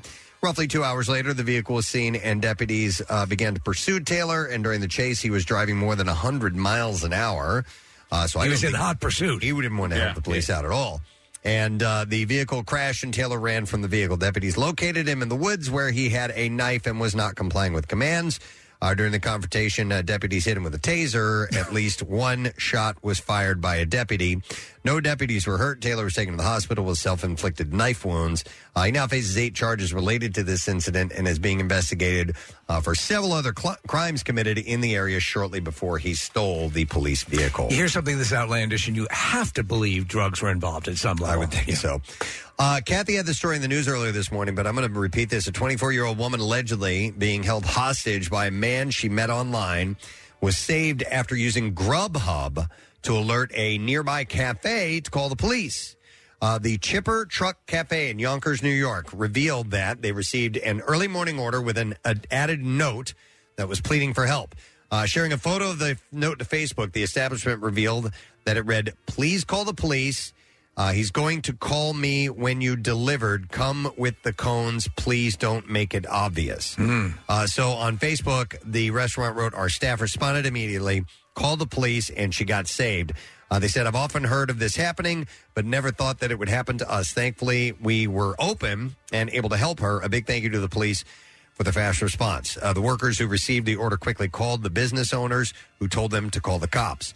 According to police, the deliveries for a 24 year old woman who was being held by a 32 year old man that she met online. After meeting for the first time in person, the encounter turned violent. He allegedly sexually assaulted her. Jeez. And police say the suspect, uh, Kimoy Royal, uh, allowed her to use a phone to order food, placing the order at 5 a.m. for a breakfast sandwich and hamburger. Uh, when he opened the door for the food, it was the police instead. Royal was charged with rape, unlawful imprisonment, strangulation, criminal sex act, and sexual abuse. Uh, he was also charged with the attempted a sex- a sexual assault of another woman who was able to get away on June 14th. Uh, the owners of the restaurant learned about his arrest after one of the victim's friends reached out. So they could have very well saved that woman's life. New York City Mayor Eric Adams waved a checkered flag to start the bulldozing event where 100 dirt bikes and ATVs were crushed. It's pretty wild to watch this. Yeah, the 100 bulldozed dirt bikes and ATVs were part of the 2,000 illegal vehicles already impounded by the NYPD this year, an 88% increase from last year. So, like here. Like here, yeah. They're driving them around in the streets, you know, big groups, and not obeying traffic laws, and they're not supposed to be on the road anyway. They're made for off road. Uh, so Adams said that they will be crushed today so that they can never terrorize our city again. Each and every one of them, they will be turned into scrap metal and eventually recycled. Uh, the motorbikes are destroyed rather than resold or donated in order to prevent them from returning to our streets and not allow them to operate again. Uh, dirt bikes and ATVs made for uh, charging down unpaved roads are not legal on New York City streets. So it was kind of just a demonstration that they were doing, but it's pretty wild to watch them crush these as. I watched it, I realized how much I want a bulldozer. yeah. Uh, this is sad news. It was a pet rescue attempt that went all wrong on Sunday. Police say 40 year old Dmitry Alexei drowned while trying to save his parrot, which had flown into the retention pond behind his apartment building. man. Police say no foul play was is, is suspected, but it's unclear how the parrot, which did survive, ended up in the pond with Lexi trying to save it. His friend said that uh, he worked as an electrical lineman. He says Alexi had worked a long shift before the incident. and Says that he may have been dehydrated. Uh, the tragedy underscores the danger of wading into retention ponds that are common at apartment complexes and gated communities all over South Florida. Lloyd, is there something we can do? Uh, it's the eagle from yesterday. So, uh, Jay Sanford, who is the senior program coordinator for Swim Central, which is a drowning prevention program, said the bottom of the retention ponds, he said they are muck and you will sink into Oh. them. You don't know how deep they are or what's on the bottom. It's dark water. If you find yourself with a pet or child in the pond, uh, they said just try to get them back to shore while you are on a steady platform and call 911. That's as so soon as you sad. can. Yeah, yeah. All right, and that's it. That's a shorter, bizarre file, but we're going to have to wrap it right there, which is exactly what we are doing. We're going to come back in a moment. When we return, we'll see if you've been paying attention because we'll ask a question about today's program in the lesson question form, as well as get to our trash and music news. So stay with us. Back in a moment. If you like what you hear, you can see it too. Check out Preston and Steve's Daily Rush on PrestonandSteve.com. Well, it's finally time to start firing up the grill. From city to shore, Acme has everything you'll need to prep for this summer season. Download the Acme app to shop for this season's essentials any way you want. Open the Acme app, clip your deals, then order your items online. An experienced Acme associate will carefully select your groceries, bag your order, and bring it right to your car or deliver right to your door. Download the app or visit acmemarkets.com for program details. Now, back with more of the Preston and Steve Show podcast. Uh, it is just about 1030 on uh, this Thursday morning. Uh, a little bit of rain that we're dealing with. It's going to be some passing showers that uh, happen until around, I don't know, 3, 4, 5 o'clock, something like that, depending on where you are. There's kind of spotty. Uh, and cooler today, high 72, but tomorrow we start um, our summer weekend. Heading on a, a good trajectory for the weekend. Summer Fridays. Summer Fridays. Which Bill wanted to make sure I knew about uh, is a thing. And so the 85 and partly cloudy tomorrow. Yes. And then uh, 91 on Saturday and sunshine. and and 90 and partly cloudy on Sunday. So it's a good looking summertime weekend. Um, we do have a lesson question to pose to your friend a pair of tickets to see To Kill a Mockingbird, the Academy of Music. It's not. Yeah. oh, Mockingbird. Mockingbird. Uh, July 13th. It's Please make this never end. at 7.30 and the question that i will ask you is who will be covering kate bush's running up that hill in stranger things season finale it's not the person you said casey No. Not Meg Myers? not meg myers Not Meg Myers. someone completely different a head of state you would never guess Yeah. right? Who Not will, Meg Myers. Who will be covering Kate Bush's Running Up That Hill in Stranger Things season finale? Call if you know the answer, if you heard it, and we will do the trash while you're calling in. The trash business is a gold mine. 93.3 WMMR with Preston and Steve's Hollywood Trash. All right, brought to you this morning by Dry Tech Waterproofing Solutions. You can protect your home from water damage, cracks in your foundation, and mold with Dry Tech Waterproofing Solutions. Preston and Steve listeners, you get 15% off when you mention our show. Just go to drytechcorp.com. What's going on, Steve? Well, producer Brooklyn Bagwell describing the exact kind of people they want for the new season of 90 Day Fiancé. Bagwell says they must be truly romantic in their hearts and oxygen deprived in their brains. Oh my God. Fans of Hulu's Kardashians series are furious because it appears they faked a scene for the season finale. Viewers immediately became suspicious when the Kardashians appeared sincere and intelligent. Chris Brown speaking out in response to people constantly comparing him to Michael Jackson. Brown says if they're talking talent, he's flattered, but less so if they're addressing showing boys your butthole. Oh my God. And that's your Hollywood trash. You're number seven. uh, uh, wow. All right, let's see if we can. See if we can get an answer to the lesson question. Who will be covering Kate Bush's running up that hill in strange in the Stranger Things season finale? 215-263 WMMR the number. And I will go to Sean. Hey Sean. Mark. Yeah. Thank you. Yeah. Thank you for that, Sean. All right, uh, who's going to be covering running up that hill? That would be President Bush. President Bush, yes. Hold on a moment, Sean. Got yourself a pair of tickets to uh, see To Kill a Mock. Yeah. Yeah. Ingbird at the Academy of Music on July 13th at 7.30 p.m. And the show runs from July 12th through July 24th. Get tickets at kimmelculturalcampus.org. Now, Preston and Steve's Music News on 93.3 WMMR. Uh, it's brought to you by Everfresh Juices and Juice Drinks. There's an Everfresh juice for every occasion with over 40 flavors to choose from, including their premier apple juice line with your favorite apple to eat. Uh, now available in a bottle to drink. Weezer is Broadway bound. What? Uh, the band will have a five show residency at the Broadway Theater this September in support of their Sins project, their collection of four EPs. It's not Sins, it's Seasons. Sorry. Uh, matching each season. Uh, the residency will kick off on September 13th with songs from the spring album. Subsequent nights will feature summer, autumn, winter, and will co- uh, conclude with the season's encore on September 18th. So it's not a Broadway show, it's just a concert that they're Yes. playing on Broadway. Interesting. Uh, and it's a residency, so it's going to be five of them. Uh, tickets go on sale tomorrow for that, by the way. Former Evanescence guitarist Jen Majura says that she thought uh, uh, s- they thought the recent or wait a minute, is it Jen? She? This says that she thought his recent dismissal from the band was initially a joke. Now I don't know a whole lot about Evanescence. I'm just a simple man. So I want to see if we have this correct. Yeah, I think it's a her, isn't it? Yes, her. All right, I want to make sure I, I get her gender correct. So anyhow, ah, hell. she thought it was initially a joke. She said, first of all, I was like, "Is this a bad joke?" And I remember after I got the news, I hung up and I had this halfway in between my studio and living room. I just laid there, or this hallway. I'm sorry. I just laid there on the floor. Staring at the ceiling, wondering what was and and uh, what that was, and literally looking over to my suitcase that I have already started packing because it was two weeks. We were going to go out on the road until pretty much the end of the year. So she was completely caught out of left field, as they say.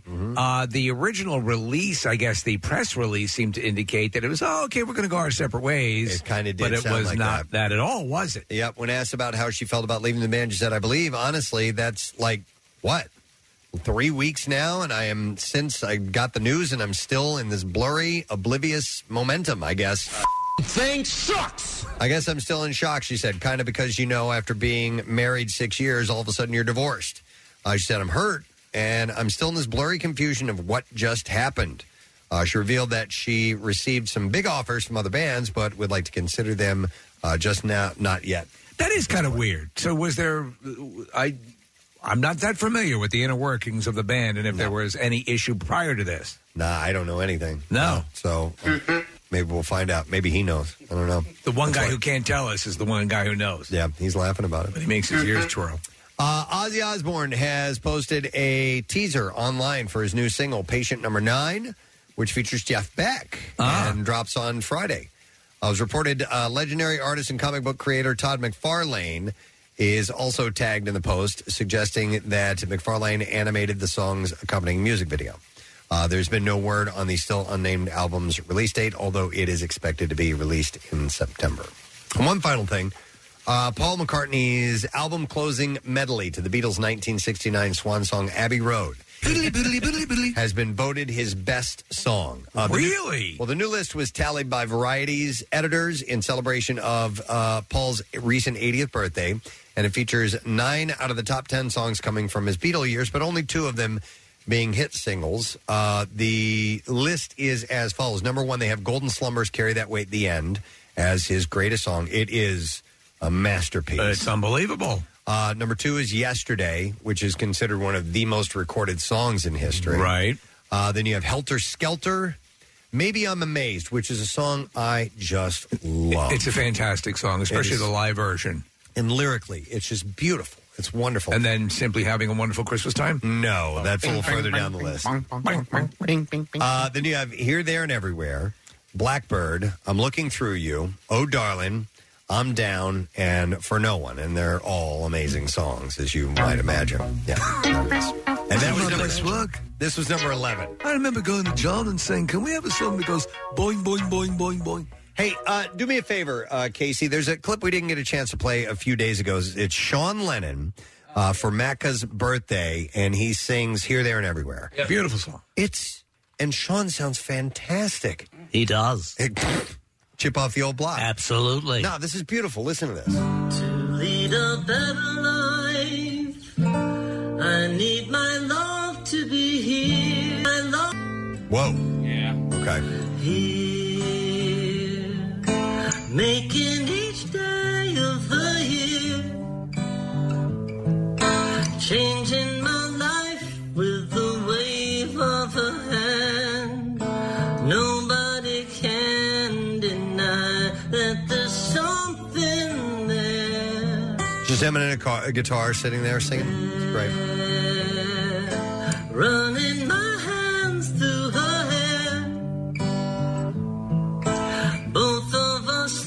thinking how good it can be. Someone is speaking, but she doesn't know he's there. I thought that was great. It's beautiful uh, and such a nice gesture. Yeah. And um, uh, he says it was an Instagram post, and he says it was a little wobbly because he was tearing up. Oh, Yeah. man. I almost, I was going to, when we were, Rochelle and I were getting married and we were trying to choose our, our song, our first dance song, I, I had thought about that one. I thought it hit all the right notes. Beautiful. Um, You went with Boogie Wonderland instead. No, I didn't. But that's more. Of, that's just more of a of, of a man's perspective Yeah. of, of a woman, and I thought I wanted something that was that was coming Both. from both sides, and so we we no we settled with Boogie Wonderland. Wait, I Uh, wasn't doing Boogie Wonderland. Boogie Wonderland. Yeah, yeah. Hey, what were you? What? Uh, mine, I think it might, my mine might have been uh, Badia, whatever uh, that song that is. Oh yeah. Uh, uh, do, you remember September. Yeah. No, that's different. That now, I'm sure that did get played at our wedding because it's played at every wedding Sure. reception ever. Yeah. And why wouldn't it be? Because it's awesome. Uh huh. But Um, it was almost this. Yeah.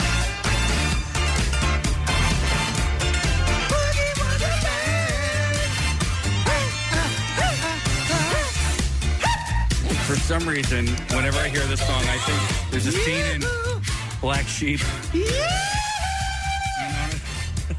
Okay. the, The black sheep. The black sheep. So there's a scene in Black Sheep where they're at like a fundraiser for this uh, this lady running for office. Oh right, right, right. Yes. And this song comes on, and so she kind of like dance walks through the dance floor, and that's what I think of whenever I hear that song. It's a great song. you know what it's about? I need me some disco. What? I don't know. Oh no, I don't know.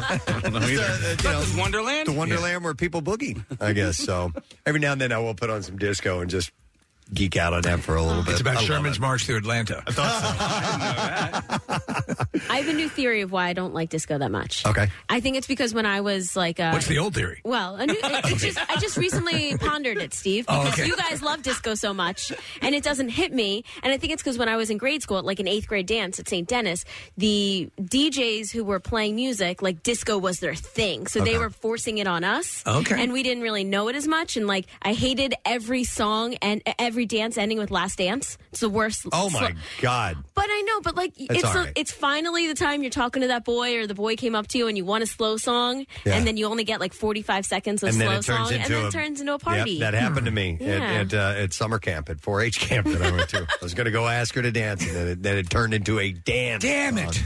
Song. But I tell you, the thing I love about it is it's just carefree nature. It's just whatever. We're just going to have a good time. There's Yeah. nothing else beyond that, pretty much. So, I want kiss you. yeah, yeah. But why does it take all night for you to tell me that? Because I was a pussy. yeah, the guys, it's, it's tough. It's tough. All right. Anyway, uh, we got to take a break. We're going We to come do. back in a second. We're going to wrap things up. Letter of the day, word of the week prize, Pierre Robert. What more do you want, people? We'll be right back. Preston and Steve. Their name is their address uh, on on the web. PrestonandSteve.com. HD. It ain't just for your TV anymore. Use your HD radio to hear the best sounding MMR there is. Plus, enjoy MMR HD 2, the MM Archives channel. Everything that rocks never sounded so good. Now, back with more of the Preston and Steve Show podcast. A Thursday morning, of which uh, rain seems to be the order of the day for now. It's going to taper off later on today, but expecting some showers. High about 72, so much cooler. Tomorrow, 85 and partly cloudy. Saturday and Sunday, full on summer blast. 91 degrees. pretty much both days, and uh, not seeing any rain, so that should uh, work in hopefully to your weekend plans. And as I was looking, uh, it looks like uh, low humidity, so it's just going to be a classic that'd be summer day. Great. That, would be wonderful, It's dinner, days. on, it's dinner on Blanc, Atlantic City this weekend. Ah, great. Okay. On Saturday? Yep. Okay. I got to get my stuff together so I cannot go. Yeah, you can borrow my uh, white dress, Steve. Absolutely. I would like to thank our guests, Ron Funches. Is at Punchline tonight only seven thirty. So he made some time to uh, come by and uh, say hello, and it was uh, great chatting with him. Uh, and then we had a fantastic interview and performance from Everclear. Art Alexakis, Davey French, Freddie Her- Herrera, and Brian Nolan are all performing tonight at the Keswick Theater. Uh, along with the bands uh, Fastball and the Nixons. And you can get tickets at uh, go through WMMR.com and uh, click on the link. Go see him. You know you want him. Yeah. Yeah, they were great. Just a real cool, open conversation that we had this morning. So, Pierre Robert is here. Hey, man. They sounded uh, great on the radio too, on the receiving end of it. Uh, really sounded very cool. clear, Cool, really yeah. nice sound. So uh, I don't know who was mixing it, Rodney or Yeah. uh, The whole whoever. team. Yeah. Rodney, Rob, Don. Yeah, they Chino, did. Peter, Yeah, don't forget uh, about those. Coco, Jimmy, and uh, Susanna. Don't she- oh, don't you cry for me. Don't you dare cry for me, Susanna. She's our newest engineer. Smoking. Um, it's total smoke show, right? Just smokestack, man. Um, Just give you're a total smokestack, dude. You're a smokestack. I mean, ma'am, you're a smokestack. Uh, anyway, um, Everclear. Everclear. Yeah. yeah, they sounded great. Cool. yeah. Nice. What's up on the show today? Oh, we need to do the letter. Yeah. Let's, Yes, let's do come that. on. All right. Do Preston and Steve on 93.3 WMMR. Now, the Daily Letter. The Preston and Steve show is brought to you today by the letter S as in Sam. All right, and we have one more to go. We give away tomorrow $500 from the Bagster. The Bagster. Uh, the Bagster is by far the most convenient and affordable way to help with your home cleanup. You go buy it at any home improvement store, fill it, and simply schedule your collection, and it is gone. You can clean it up with the Bagster dumpster in a bag. Uh, now I can ask the question what's up on the show today? Uh, we will do a block of Shinedown, a block of the Doobie Brothers, who are also in town tonight over at the FM Center, newly renamed uh, in honor of frequency modulation. Uh, and that is uh, over in Camden. Uh, Doobie Brothers will play there tonight. Uh, we will play a block of Philly uh, music uh, in honor of David Uosikkinen of the Hooters, uh, who will play within the pocket at the Upper Marion Concert Under the Stars on Saturday. And also a block. Did I say Shine Down? Yeah, Shine Uh. Down. No. Uh, Doobie Brothers and uh, Philly bands. Okay. Yeah. I wasn't listening. I'm sorry. I know you never listen to me. That's the first sign that you should you should talk couples know. therapy. We need- might be yeah, We do, we do Yeah. need to. We're not communicating Yeah. clearly, We're and part not. of it is that I'm not listening, and I'm. I'm You need to be I invested. never listen. I cook, I cook, I clean, and what do you do? You come in and with your goddamn hunting rifle and clean it and your effing fishing stuff and stink up the house. And what do you ever do for me? Do you ever bring me flowers? No, you don't bring me flowers anymore. I would give good money to see you cook, No, you wouldn't. just to see it. I used I don't to- want to taste it. I used to have breakfast at my house, which I cooked. Was anyone there? Yes. Okay, I would have brunches. and You would I- do full brunches? you've made me omelets before. Yeah. Really? Yeah, it was Well, nice. that's cooking. Yeah, yeah, you're a good uh, omelet cooker. Yeah. You're, you're a great martini mixer. Thank you. Yeah, make a drink Thank and an you. omelet. What do you? What else? Do What you more want? do you need? I just want a, Who could mar- ask for anything more? a martini and an omelet, and I'm good. That's right, all you Chili. need.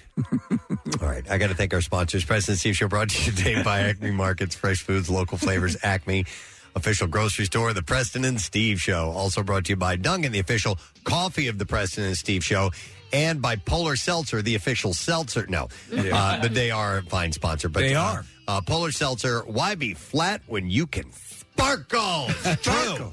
All right, tomorrow on our program, we are heading out of the studio, as is Mr. Robert. The I Bleed for Preston and Steve blood drive is taking place, and we'll be at the uh, Philadelphia Expo Center in Oaks, Pennsylvania. It is not an event where we invite you to come by and everybody hang out and uh, wa- watch us do the show. You had to have signed up to be a part of the blood drive. Part of it, yes. If you are there, stop by, say hello. We'll be doing our program. If we don't get to talk to you, uh, we apologize now, but we will be doing a radio program. Yes. Uh, but nonetheless, we are looking forward to seeing you there. And while we're there, we'll talk to Bret Michaels of Poison because the big uh, stadium tour is coming in town. So that's it. We're done. Rage on. Have a great day. And we'll see you tomorrow, Fred. Bye bye. Preston and Steve on 93 WMMR. Bing, dang, doo, doo, be, do, doo, da, da, Santa's got to go. No sign, bro. It's Friday.